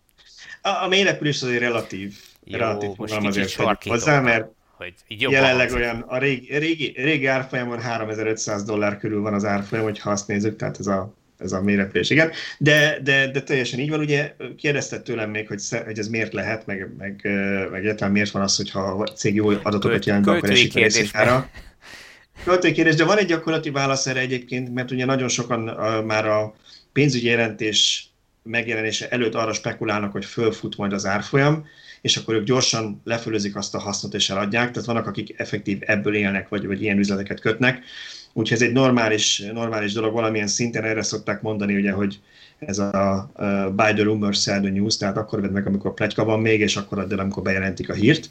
Um, aztán az, az a vicces, hogy ez néha működik, néha meg nem. Tehát, hogy meg lehet ezt próbálni az emberek, ez, ez, ez ilyen egyszerű, ezt mindenki ezt játszaná meg, nem? Csak hát nem mindig történik ez, úgyhogy innentől kezdve meg nem lehet rá nagyon számítani. Egyszer a kis a végén nem hiszem, hogy ténylegesen a cég pénzügyi adatai lett volna probléma, soha még ennyi autót nem adtak el, soha még ekkora profitjuk nem volt. Természetesen a szokásos mantrákat most is halljuk, hogy csak azért nyereséges a Tesla, mert ott vannak a CO2 kvóták, amiről egyrészt persze tíz éve hallgatjuk, hogy nem lesznek majd CO2 kvóták, ehhez képest minden negyed évben több millió dollár bevételük van belőle. Másrészt meg szerintem én is többször elmondtam, hogy két fő oka van, ami miatt ez nem egy, egy teljesen valid ellenérv. Egyik az az, hogy ugye ilyenkor mindig a amerikai törvények szerinti gap profitot szokták nézni, hogy hát ha abból én levonom a 400 valamennyi millió dollárból az 500 millió kvótát, akkor már veszteséges is a cég. Csak ugye azt felejtik el, hogy ez részben egy könyvelés technikai ok miatt ennyi ez a profit, van a non-gap szám, ami annyi a különbség, hogy amit Elon Musk csomagjában meg a, meg a különböző munkatársak fizető részvényeket kapnak a cégből, ami ugye effektív egy részvény kibocsátása nem kerül pénzbe a cégnek, tehát az nem, nem úgy történik, hogy nekik ki kell venni a kasszából több millió dollárt, és annyiba kell a részvény. Ugye a részvénynek igazából az az ára, hogy sokkal több felé osztik a torta, tehát több részvény lesz a piacon, és így a részvényes, mondjuk én, kevesebbet birtokol a cégből, ezért elvileg csökkenne az árfolyam. Ugye ez igazából az ára, nem készpénzet veszít vele a cég. De a lényeg az, hogy ha ezt, ha ezt, nem, rak, ha ezt nem számoljuk emiatt bele, akkor már ugye ez a non profit ez több mint egy milliárd dollár volt. Tehát effektív, ha azt nézzük, hogy mennyi pénz maradt a kasszában, akkor még a CO2 kvóta nélkül is 500 millió dollár maradt volna a kasszában. Nem is az a leg, legnagyobb bajom ezzel az elmélettel, amit sokszor hallunk, hanem szerintem ez egy totális félreértés ennek a kvótapénznek. Tehát persze ki lehet vonni két számot, és az lett volna, akkor nem lett volna nyereséges a cég, csak egy, ugye például a kvótapénz, ami 100% nyereségnek számít, arra adót is fizetnek. Tehát, hogyha nem lett volna az a kvótapénz, akkor adó se lett volna, amit fizetek utána, akkor azt mondjuk esetleg meg vissza kéne kompenzálni, ha már azt mondom, hogy ezt kiveszem az egyenletből. Kettő, ugye ezt a cég arra használja, hogy ebből tud gyorsabban fejlődni, mint egyébként tehetni. Tehát az elmúlt negyed évben több mint 600 millió dollárt költöttek kutatásfejlesztésre, több milliárd dollárra a bérkiadásuk, ami persze soha nem lenne nulla, de ha mondjuk azt mondanánk, hogy lassabban terjeszkedünk, mert nincsen kvótapénz, nem lesz ekkora autopilot csapat, ennyi mérnököt nem foglalkoztatunk, nem fejlesztünk egyszerre négy, négy modellt, nem építjük nekik a gyártósorokat, tehát csomó olyan dolgon meg lehetne húzni, ahol azt mondanák, hogy ki visszaveszünk a kiadásokból, és akkor már rögtön tudnánk nyerességet felmutatni, vagy mondjuk nullszaldót, de hát ugye egy ilyen növekedő cégnek pont ez a lényege, és pont ez a kvótaszabályok, hogy azok a cégek, amik idősen jól viselkednek, vagy a társadalomnak hasznos dolgot csinálnak, azok profitálhassanak abból, hogyha a többiek nem. Mert ellenkező esetben csak azt mondaná az állam, és ez több országban van ilyen kvóta, tehát ez nem csak egy amerikai dolog, Európában is ilyen vannak, sőt Kínában is, ott a Volkswagen éppen most futott bele abba, hogy kicsit elszámolták magukat, és nem vásároltak elég kvótát, Szóval, hogy akkor mondhatták volna ezek az államok azt, hogy ez egy, ez egy adó, ami befolyik az állam kasszába, nem teljesítetted a környezetvédelmi előírást, akkor szépen befizeted az államnak. De nem ezt mondták, azt mondták, hogy ezt te eladhatod, vagy vehetsz ilyen kvótát pontosabban a versenytársattól, aki meg annyi villanyautót gyárt, hogy túl teljesíti, amit kellene. Úgyhogy szerintem ennek az a cél ezeknek a pénzeknek, hogy gyorsabban fejlődjenek ezek a vállalatok, ezt ki is tudják használni. Ha nem lenne ez a pénz, akkor lassabban növekedne a Tesla, ennyi történne. Illetve bármelyik gyártó előtt ott a lehetőség, hogy annyi villanyautót gyártson, hogy eladó kvótája Pontosan így van. Pontosan így van. Tehát senkinek, ez nem egy olyan dolog, amit csak a Tesla-ra szabva létrehoztak egy törvényt, és így mesterségesen tolják, támogatják. Minden cégnek ott a lehetőség, hogy kvótával üzleteljen, vagy annyi autót gyártson, hogy ne kelljen vásárolni a kvótát mert senkitől. Ha már, ha már a mesterségesen beletolt támogatás, spoilerezek egy kicsit, szerzőt, Szól, Szól Invictus szerzőtársunk, ugye Pap Laci ír egy cikket, én bevallom, beleolvastam a vázlatába, és baromi jó. Azt foglalja össze, hogy a Tesla most 18 éves, a különböző gyártók, mai nagy gyártók első 18 évében milyen támogatásokat, injekciókat kaptak ahhoz, hogy életben maradjanak. Nagyon-nagyon jó cikk lesz, előre is jelzem mindenkinek, hogy érdemes elolvasni. Szerintem Igen, volt egyébként- Vasárnap volt- fog kimenni. Volt egyébként, szerintem ezt mi is annól megírtuk, a, van egy ilyen erősen kommunista beütésekkel rendelkező szervezet, ugye, hogy IMF, amelyik, és természetesen most ironizálok, mert talán a legkapitalistább kapitalista bankról vagy pénzügyi szervezetről van szó, amelyik pár éve kiadott egy olyan tanulmányt, amiben az szerepelt, hogy évente a kőolajat hány milliárd dollárral támogatja meg a világ, miközben mindenki ezeket a támogatásokat sajnálja a villanyautóktól, hogy, hogy, hogy ugye ez, ilyen- ilyenre költjük az adófizetők pénzét, vagy amit potenciális bevétel lehetne. Ehhez képest nullának hisszük azt, amit mondjuk a, a kőolaj kitermelésébe és terjesztésébe befektetnek az államok, pedig nagyon nem nulla.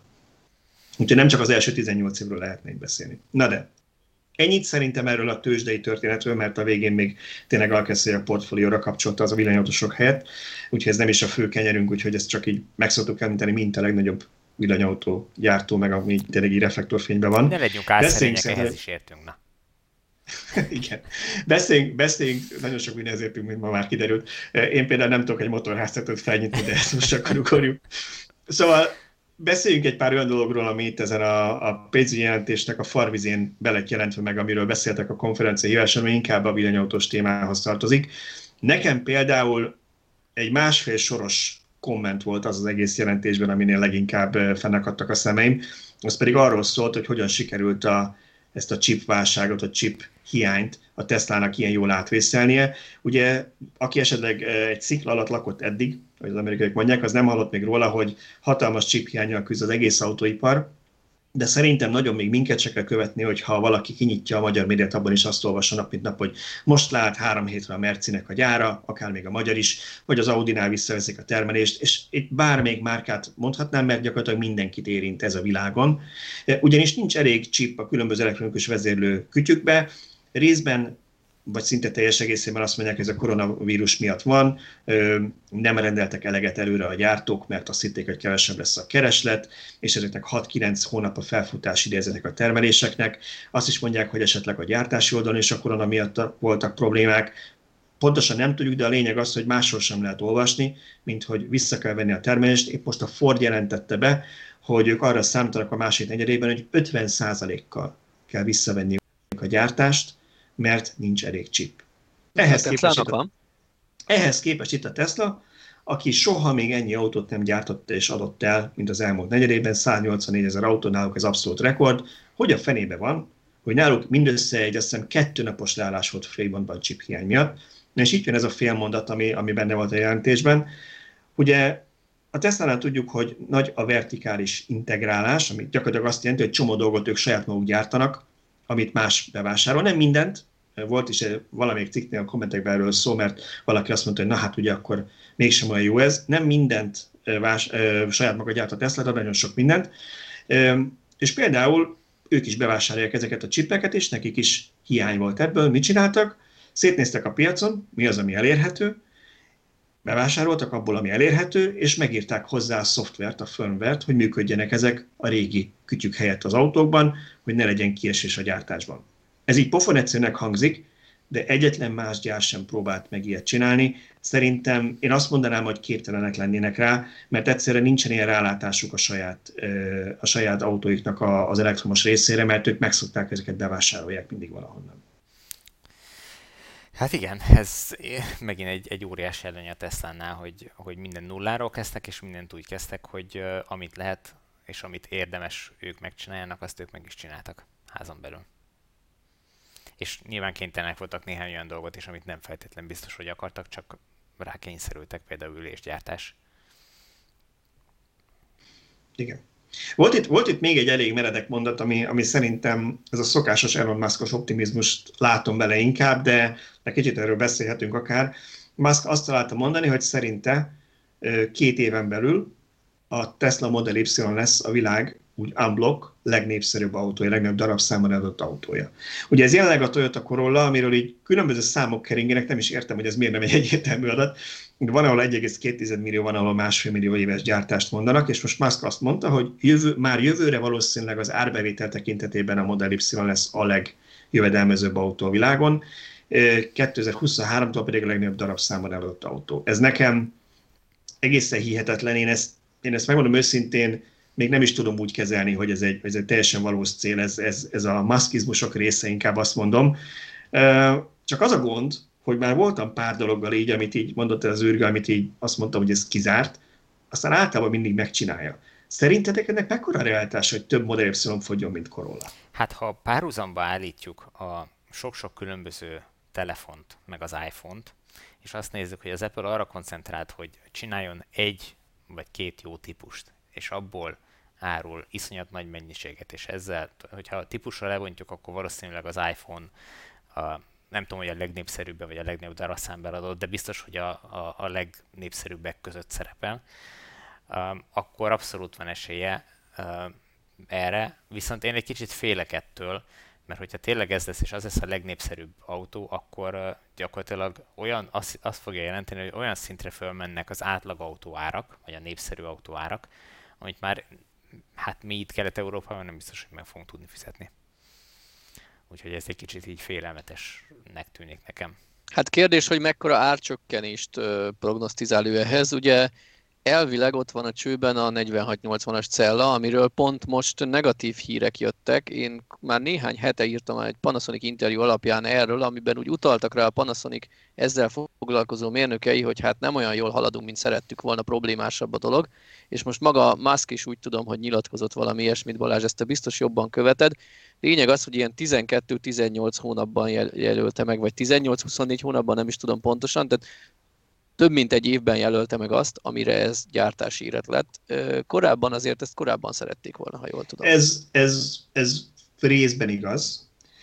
A Panasonic meg az LG is nyilatkozott ilyeneket, de ezek mindig a saját celláik, amit a Tesla kérésére próbálnak ők is legyártani, tehát nem a Tesla-nak a saját cellájáról beszéltek, hanem ők is próbálnak 46-80-ast. Itt nekem felmerül a kérdés, hogy a Tesla oké, hogy ezt így kérte őket, hogyha lehet gyártsanak ki, de hogy vajon mennyit oszt meg az ő technológiájából, mert nem csak arról van szó, hogy nagyobb cellát, vagy csinál nagyobb cellát. Ugye a nagyobb cella főként azt a problémát rejti magában, hogy problémás lesz a hőelvezetés, túl melegszik, nem lehet úgy tölteni, nem lehet energiát kivenni belőle. Ugye ezért nagyon fontos a, a Tesla-nál alkalmazott, vagy hát elvileg ugye a gyártás előtt álló ez a tabless design, amikor gyakorlatilag nem egy ponton veszük az energiát a cellából, hanem a teljes felső részén keresztül tudnak az elektronok távozni, ugyanis ez, ez lépi át ezt, tehát hogy ha ezt nem osztják meg, csak azt mondják, hogy gyártsatok is ekkora cellát, abból ugye nem lesz semmi. Tehát nekem kérdés, hogy mennyit osztottak meg. A Tesla saját maga viszont azt mondja, hogy az ő cellájuk az úgy halad, ahogy ők tervezték, tehát a mostani konferencián is arról volt szó, hogy ugye megvannak nekik a belső targetjeik, hogy dátum szerint kb. hol kell tartani a gyártásnak, és ez ott tart. A kihozatal is úgy tart, ahol tervezték, ebben nincsen változás. Itt abban van szerintem inkább a változás, hogy talán, talán nem mondták ezt ennyire, vagy nem figyelték ennyire oda a sajtó, hogy itt mindig van egy különbség a gyártásba, gyártás indulása és a tömegtermelés között. Tehát az, hogy ők elkezdik majd idén gyártani ezt a 46-80-as cellát mondjuk Berlinben és Austinban, az nem azt jelenti, hogy itt évi, idén már egy millió autóba belekerül. Úgyhogy erre, mondta, erre mondtam azt, hogy a tömegtermelés felfutása az 12-18 hónap, tehát nagyjából jövő év közepére fog felfutni annyira, hogy mondjuk ténylegesen akár mondjuk félmillió autóba belemenjen. De ez összefügghet a Panasonic-kal, hiszen a Panasonic kapacitása nélkül valószínűleg nem lesz a megtermelés. E, ez is, ez is benne lehet persze. Meg hát ugye, ha megnézzük, hogy a, most, most nyújtották be a kérelmet a német akku, akkugyár építéséhez, ugye elkezdték már az alapozást, de az kérelmet azt a napokban nyújtották be. Én azt mondanám, hogy nyilván azért ahhoz is kell egy év, mire abból, abból gyár lesz. Austinban is készülni fog az akkugyár, de ott, ott, ott még maga a gyár-gyár épült, ott, ott sem kezdték még meg magának a, a, a cella termelőüzemnek szerintem a felhúzását. Úgyhogy én, én sem hinném azt, hogy, hogy idén itt hatalmas mennyiség lesz ebből a két, ebből a két helyszín, vagy erről a két helyszínről. Szerintem idén még a Fremonti pilot gyártósor lesz az, ami egyébként szintén azt, azt mondják, hogy 10 gigawattórás kapacitású, tehát, tehát abból azért valamit lehet, tehát mondjuk ilyen különleges modelleknek, mint a modelles Plate Plus, vagy, vagy, vagy hát nem is tudom, talán, a, ugye talán még azt tudtuk mondani, hogy, hogy, a, hogy a berlini Model Y-ba, ami szintén csak elkezdik idén gyártani, abba talán tudnak eleget termelni. Nem tudom, én arra lennék kíváncsi, hogy vajon ez a Model Y Berlinben tényleg ezekkel a cellákkal kezd ez már kész tény, hogy azzal fog indulni? Szerintem nem.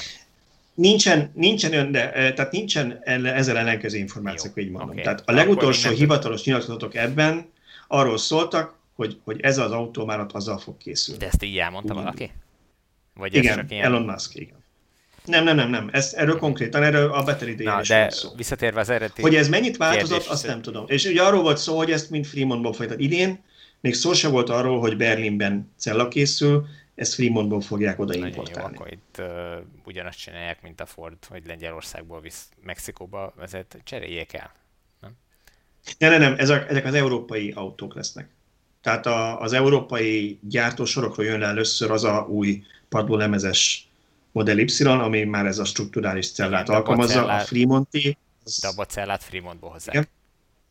A cellát Fremontból fogják hozni, amíg nem indul el a berlini gyártás. De ugye a, a Fordnál arról beszéltünk, hogy legyártják Európába, elviszik Mexikóba, aztán visszahozzák az autót. Jó, hát Ugye most itt azért ez... oké, annyi, hogy még az autó utána nem utazik. Na, de visszatérve az eredeti kérdés, kérdéséről, hogy mennyi átcsökkenéssel számít, én nem számítok jelentős modell Y átcsökkentésre, legalábbis nem annyira, mint ami nekünk elérhetővé tenni ezt az autót. Tehát, hogyha most nagyon optimistán számolunk, akkor is 20 20-22 millió forintnál olcsóbban biztos, hogy nem jön ki egy Model Y, hogyha ugyanazzal a ö, beszerzéssel számoljuk, hogy a Model 3 most Európába érkezik, tehát hogy valahol máshol gyártják. De ez, de ez, ez nem egy jó szám, ez nem egy jó szám, de még bocsánat, hogyha, nem egy jó de, szám, de, mert- bocsánat, de hogyha ha most itt levonod azt a 10%-ot, amit most vámként fizetnek, mert hogy EU, EU-s gyártású lesz, akkor is, hogyha mondjuk a 22 Igen. millióból lesz, akkor 20 milliós autód. Ahhoz, hogy abból egy Nem, 15 de ne- ne- milliós ne, autó várj, legyen, ahhoz a várjál. negyedét le kéne csökkenteni az Hát azt én, se, azt én se várom, hogy ez majd nem tudom én 8 millió forintos autó lesz ne félre. De ugye az a probléma ezzel a vámmal is, hogy, és ha rosszul tudom, akkor javítsatok ki, hogy a vámot azt te az áfával növelt ára fizeted.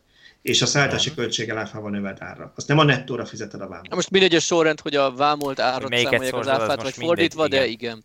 Igen, tehát, tehát, tehát ugye ez az, hogyha, és ezt már láttuk Kínában, ez azért tudjuk pontosan, mert láttuk Kínában, hogy amint ott elkezdték a hely, helyben gyártani a Model 3-at, jelentősen csökkent az ára az autónak úgy, hogy most jutottunk el oda, hogy már 90%-a az alkatrészenek Kínából származik a kínai gyártású Model 3-hoz, és az autó gyakorlatilag másfél éve gyártják Kínában. Tehát eleinte még oda is importáltak csomó mindent, de azonnal lement az ára, mert már nem kellett annyi vámot fizetni rá, valószínűleg az alkatrészek egy részére még kellett, de az egész autót már nem importálták. Tehát én azt várom, hogy ha elindul a berlini gyár, akkor a Model Y nem lesz annyival drágább itt Európában, mint mondjuk a Model 3, hogy így mondjam. Nekem az a kérdés, hogyha viszont a Model 3-at továbbra is Amerikából vagy Kínából hozzák ide be, akkor előfordulhat az, hogy az Y az ugyanannyiba kerül, vagy esetleg olcsóbb lenne, mint a Model 3, mert ez egy elég csúnya baleset lenne, de, de nem tudom, hogy mi a Tesla-nak a terve ezzel Hát máskülönben nem lehet a világ legnépszerűbb autója, csak E- akkor, Ez igaz.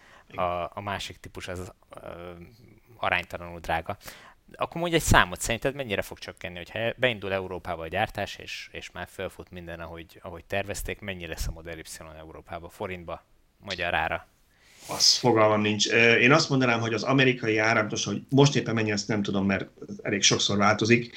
Én azt mondanám, hogy az amerikai árnál nem lesz sokkal több, mint az áfával növelt ár. Tehát én nem várom azt, hogy egy olyan, tehát a, a Model 3-nál azt látod, azért tényleg azon van egy, nem tudom én, 15 pluszba, vagy 20 is akár, attól függ megint melyik, melyik piac. Például, például Németországban, ugye a hottani támogatásba, hogy beleférjenek, már szinte ténylegesen annyiba kerül a Model 3-nak az alapverziója, mint az áfával növelt, növelt a német áfával növelt amerikai ár, tehát már alig-alig van rajta, azt hiszem 1000 dollár körül felállt lehet még kb. maximum rajta. Úgyhogy én nem várnám azt, hogy a Model Y az lényegesen drágább legyen Európában, mint az mondjuk a magyar áfával növelt amerikai ár. Hát meg tulajdonképpen Balázs megmondta, vagy választ adott erre a kérdésre, elképzelhetőnek tartja, hogy a Model 3-mal összecsúszik az Y. Tehát, Mert, mert akkor ha, egy ha, ez, olyasmi ha ez jön be, amit mondok, akkor össze kéne csúsznia, igen. Mhm. Nekem ez ebben a tehát akkor mondjuk a jelenlegi Model 3 árán, ami mondjuk ilyen 18 millió forint körül van Magyarországon, azt hiszem egy Model 3 most, Hát, ö, Az SR Plus az ilyen 17 valamennyi, igen, a magyar Hm, áfával. tehát nagyjából ilyesmi áron számíthatunk szerinted egy Y-ra, ami helyi gyártású. Én ezt mondanám, igen. hát ez még azért mindig elég drága autó. E, ez nem- nem egy ne- ne Corolla. Nem egy Toyota Corolla, igen, igen. Ez ebben a furcsa, hogy hogy lesz az ember úgy a legnépszerűbb, hogy közben mondjuk két Corolla árába kerül. Nem, nem tudom, nekem ez, nekem ez egy furcsa megjegyzés volt, és mondom, hogy le, leírnám azzal, hogy mondott valamit, aztán úgyse lesz bele semmi. De Igen, de hogyha ha belegondolsz, ö, Steve Ballmer is uh, amiatt nevette ki az iPhone-t, amikor bejelentették, hogy nem tudom, 500 dolláros telefont ki fog megvenni, hogy lesz abból népszerű termék, aztán Főleg, ha még iPhone Igen, nekem ez mindig veszőparipám, hogy ez a mobiltelefonos hasonlat, ez mindig annyira-annyira kecsegtető, és annyira-annyira nem jó, mert ugye az iPhone-nál is az volt, hogy ott akkor kezdett igazán terjedni, amikor a szolgáltatók, a mobiltelefon szolgáltatók elkezdték neked megelőlegezni az összeget, és elkezdték a havidíjba beépíteni. Tehát ott sem az volt, hogy hirtelen mindenkinek zsebből ki kellett fizetni a ötszörös állat, mint eddig egy mobilért fizetett, hanem havidíjban nem veszi észre, hogy kifizeti. Itt senki nem fogja neked ezt megelőlegezni. Nem tudom, fogalmam De most nincs. meg már megveszük az 1000 dolláros iPhone-t is. Simán, sőt, a drágábbakat is megveszik. Na, hát ennyi. Tehát, hogy ez, ez már nem, ezt át, átlépték ezt, és, és meg, megúrott a, a, az Apple ezt a szintet. Na, de még lenne egy témánk, szerintem a, a Teslát ne feszegessük tovább. Ö, lenne egy témánk, hogy Szöcske bedönti az áramhálózatot. Igen. És hogy mit, mit, mit tehetünk, egy percre nem lehet igen egyedül hagyni, Szöcske. Mit csináltál? Nem, nem lehet engem egyedül hagyni. Hát ugye erre már utaltam a múlt héten, amikor a napelemekről beszéltünk, hogy hogy két vélemény van, az egyik azt mondja, hogy jöhet itt bőven napelem, majd megoldja az áramszolgáltató, hogy ne legyen gond, a másik vélemény meg arra számít, hogy azért ebből lesznek gondok. Nyilván a rendszerirányításban dolgozók leginkább az utóbbit támogatják, vagy tartják magukénak. És én ezt így házon belül elkezdtem tapasztalni, erre már utaltam is a múlt héten, majd írtam róla egy cikket konkrétumokkal.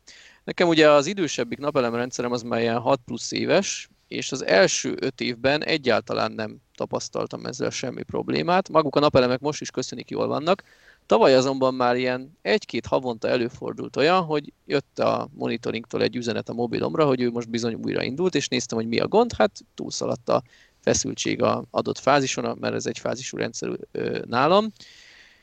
Majd idénre ez olyan szinten bedurvult, hogy már minden tavaszi napsütéses, szeles, tehát hűvös, amikor jól termel a napelem napon, elsősorban munkaszüneti napokon, amikor kisebb lehet a fogyasztás, akkor naponta többször újraindult a, az inverterem, ami egyrészt nem jó, mert termelés kiesést okoz, másrészt nem jó, mert nem tesz jót az inverternek, amit arra terveztek, hogy reggel elindul, délután leáll. Ha ezt naponta 12-szer megcsinálja, akkor ha nem is arányosan, de jelentősen rövidülhet az élettartama.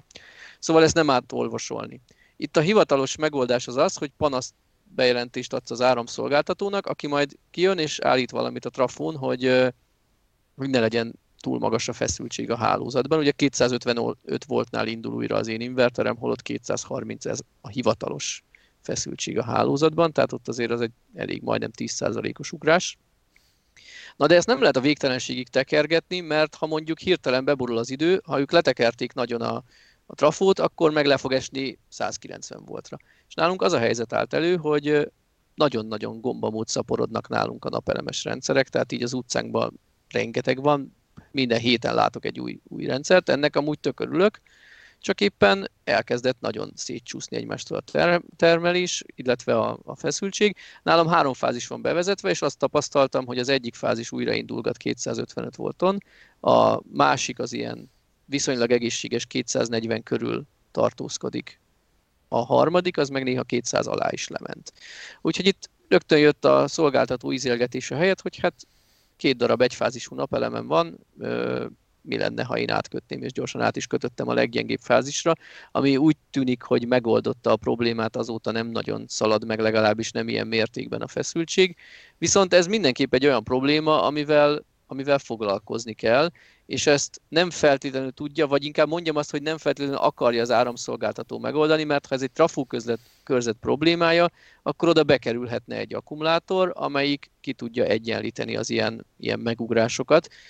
Csak hát ugye ott is az van, hogy mekkora akut tegyünk be, ami, ami biztosan nem fog túltöltődni, mert hogyha stabilan két hétig állandóan csúcson jár, akkor éjszaka nem, fogjuk, nem fogunk eleget felhasználni ahhoz, hogy, hogy az ott mindig kiürüljön, és a másnapi termelést is be tudja tenni. Tehát azért ez, ez nem egy annyira egyszerű probléma, én itt azzal, azzal látom a jövőt, hogy, hogy okos eszközöket szereljünk fel. Például rövid távon, amíg nem kötöttem át, én is úgy oldottam meg, hogy figyeltem erre, hogy 10 és 2 között lehetőleg legyen bedugva az autóm az adott fázisra, és akkor innentől az autó felszippantja, és nincs újraindulás. De az akkumulátor, bocsánat, az akkumulátornak nem csak az a szerepe, hogy neked éjszakára eltegye az áramot, hanem az akkumulátornak az is lehet a szerepe, hogy ő éjszaka adja tovább, amikor nincs nálad termelés, nálad nincs fogyasztás sem, ő azt vissza tudja a hálózatba küldeni nem? Azon a trafon keresztül. Hát természetes, csak, csak hogyha ezt globálisan nézzük, azért mondjuk egész Magyarország területén tavasszal, amikor van egy kéthetes olyan időszak, hogy fúj a szél, hűvös van, de szikrázó napsütés, minden napelem csúcson termel, akkor most kapcsolják le paksot is éjszakára, hogy az összes akku kiürüljön, hogy másnap azért ismét fel hát tudja venni? Azért, azért ott, paksot valószínűleg nem kell, azért van elég sok igen, de van elég sok olyan gázerőmű, amit vissza lehetne venni, vagy lehetne kapcsolni ilyenkor. De arra kéne eljutni, és nyilván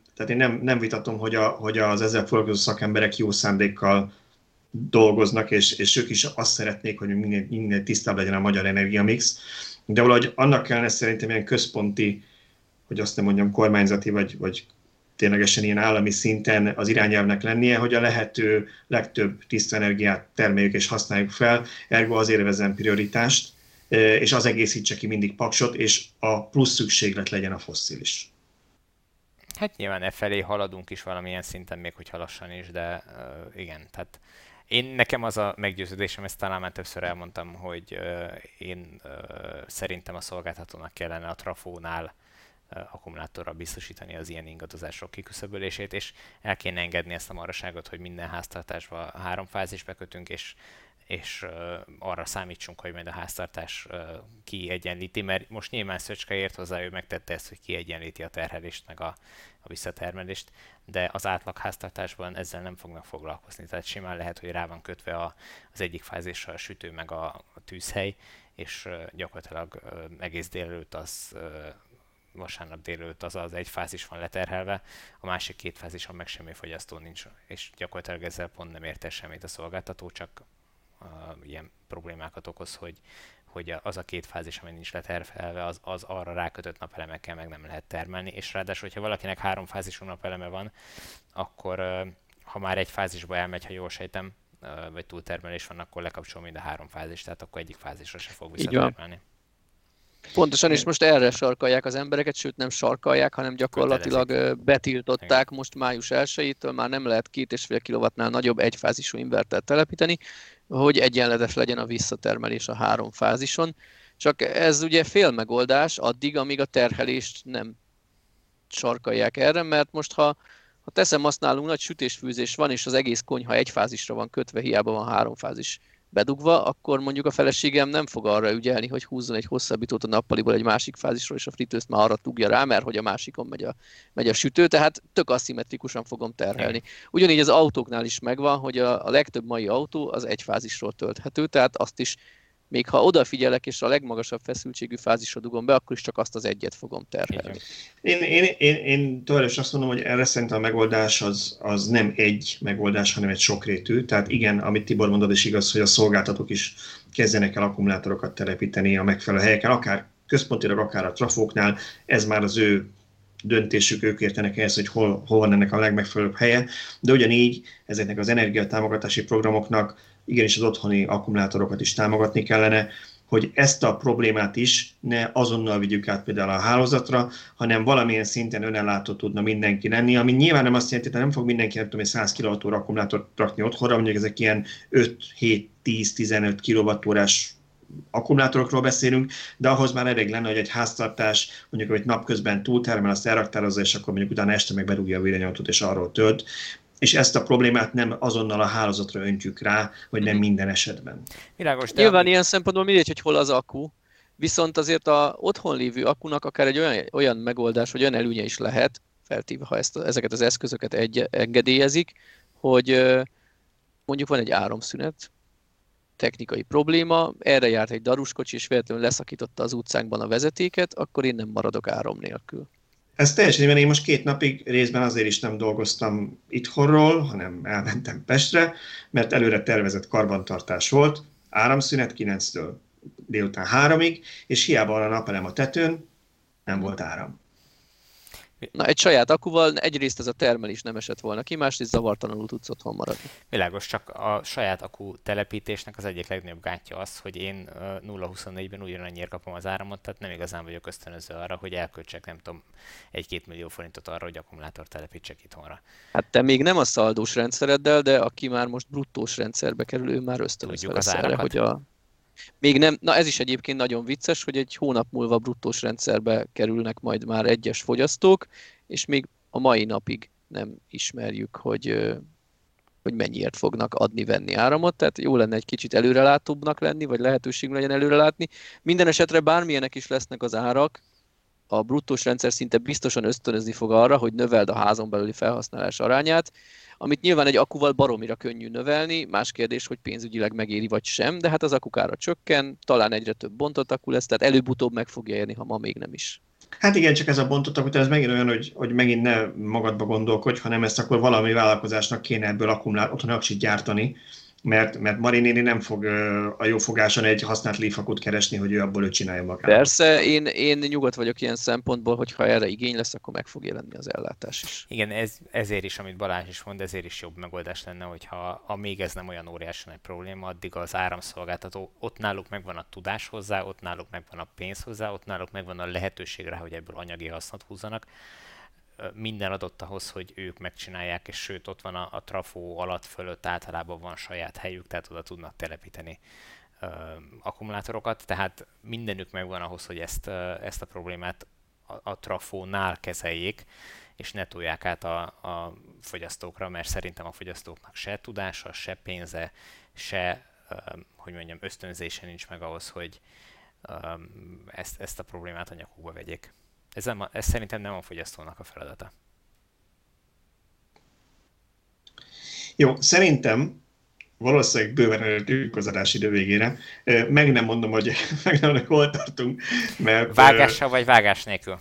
Vágással vagy vágás nélkül nem tudom, mert ugye, mint mindig most is közöttünk a technikával, mint malaca égen. Semmi gond, hogy mind a hárman valamennyire informatikával foglalkoztunk, vagy foglalkozunk, vagy nem mindegy, hagyjuk is hány informatikus kell kicsérni egy izzót, ugye lehetne ezzel poénkodni. Úgyhogy azt mondanám, hogy körülbelül itt fejezzük ma be, és gyanítom, hogy nem utoljára beszéltünk erről a témáról se. Azt a jövő héten tudjuk folytatni a hét aktuális témáival. Szuper. Akkor köszönöm, hogy itt voltatok, és köszönjük a hallgatóknak, nézőknek, hogy velünk voltak ezen a héten is. Jövő héten folytatjuk. Sziasztok! Sziasztok! Sziasztok!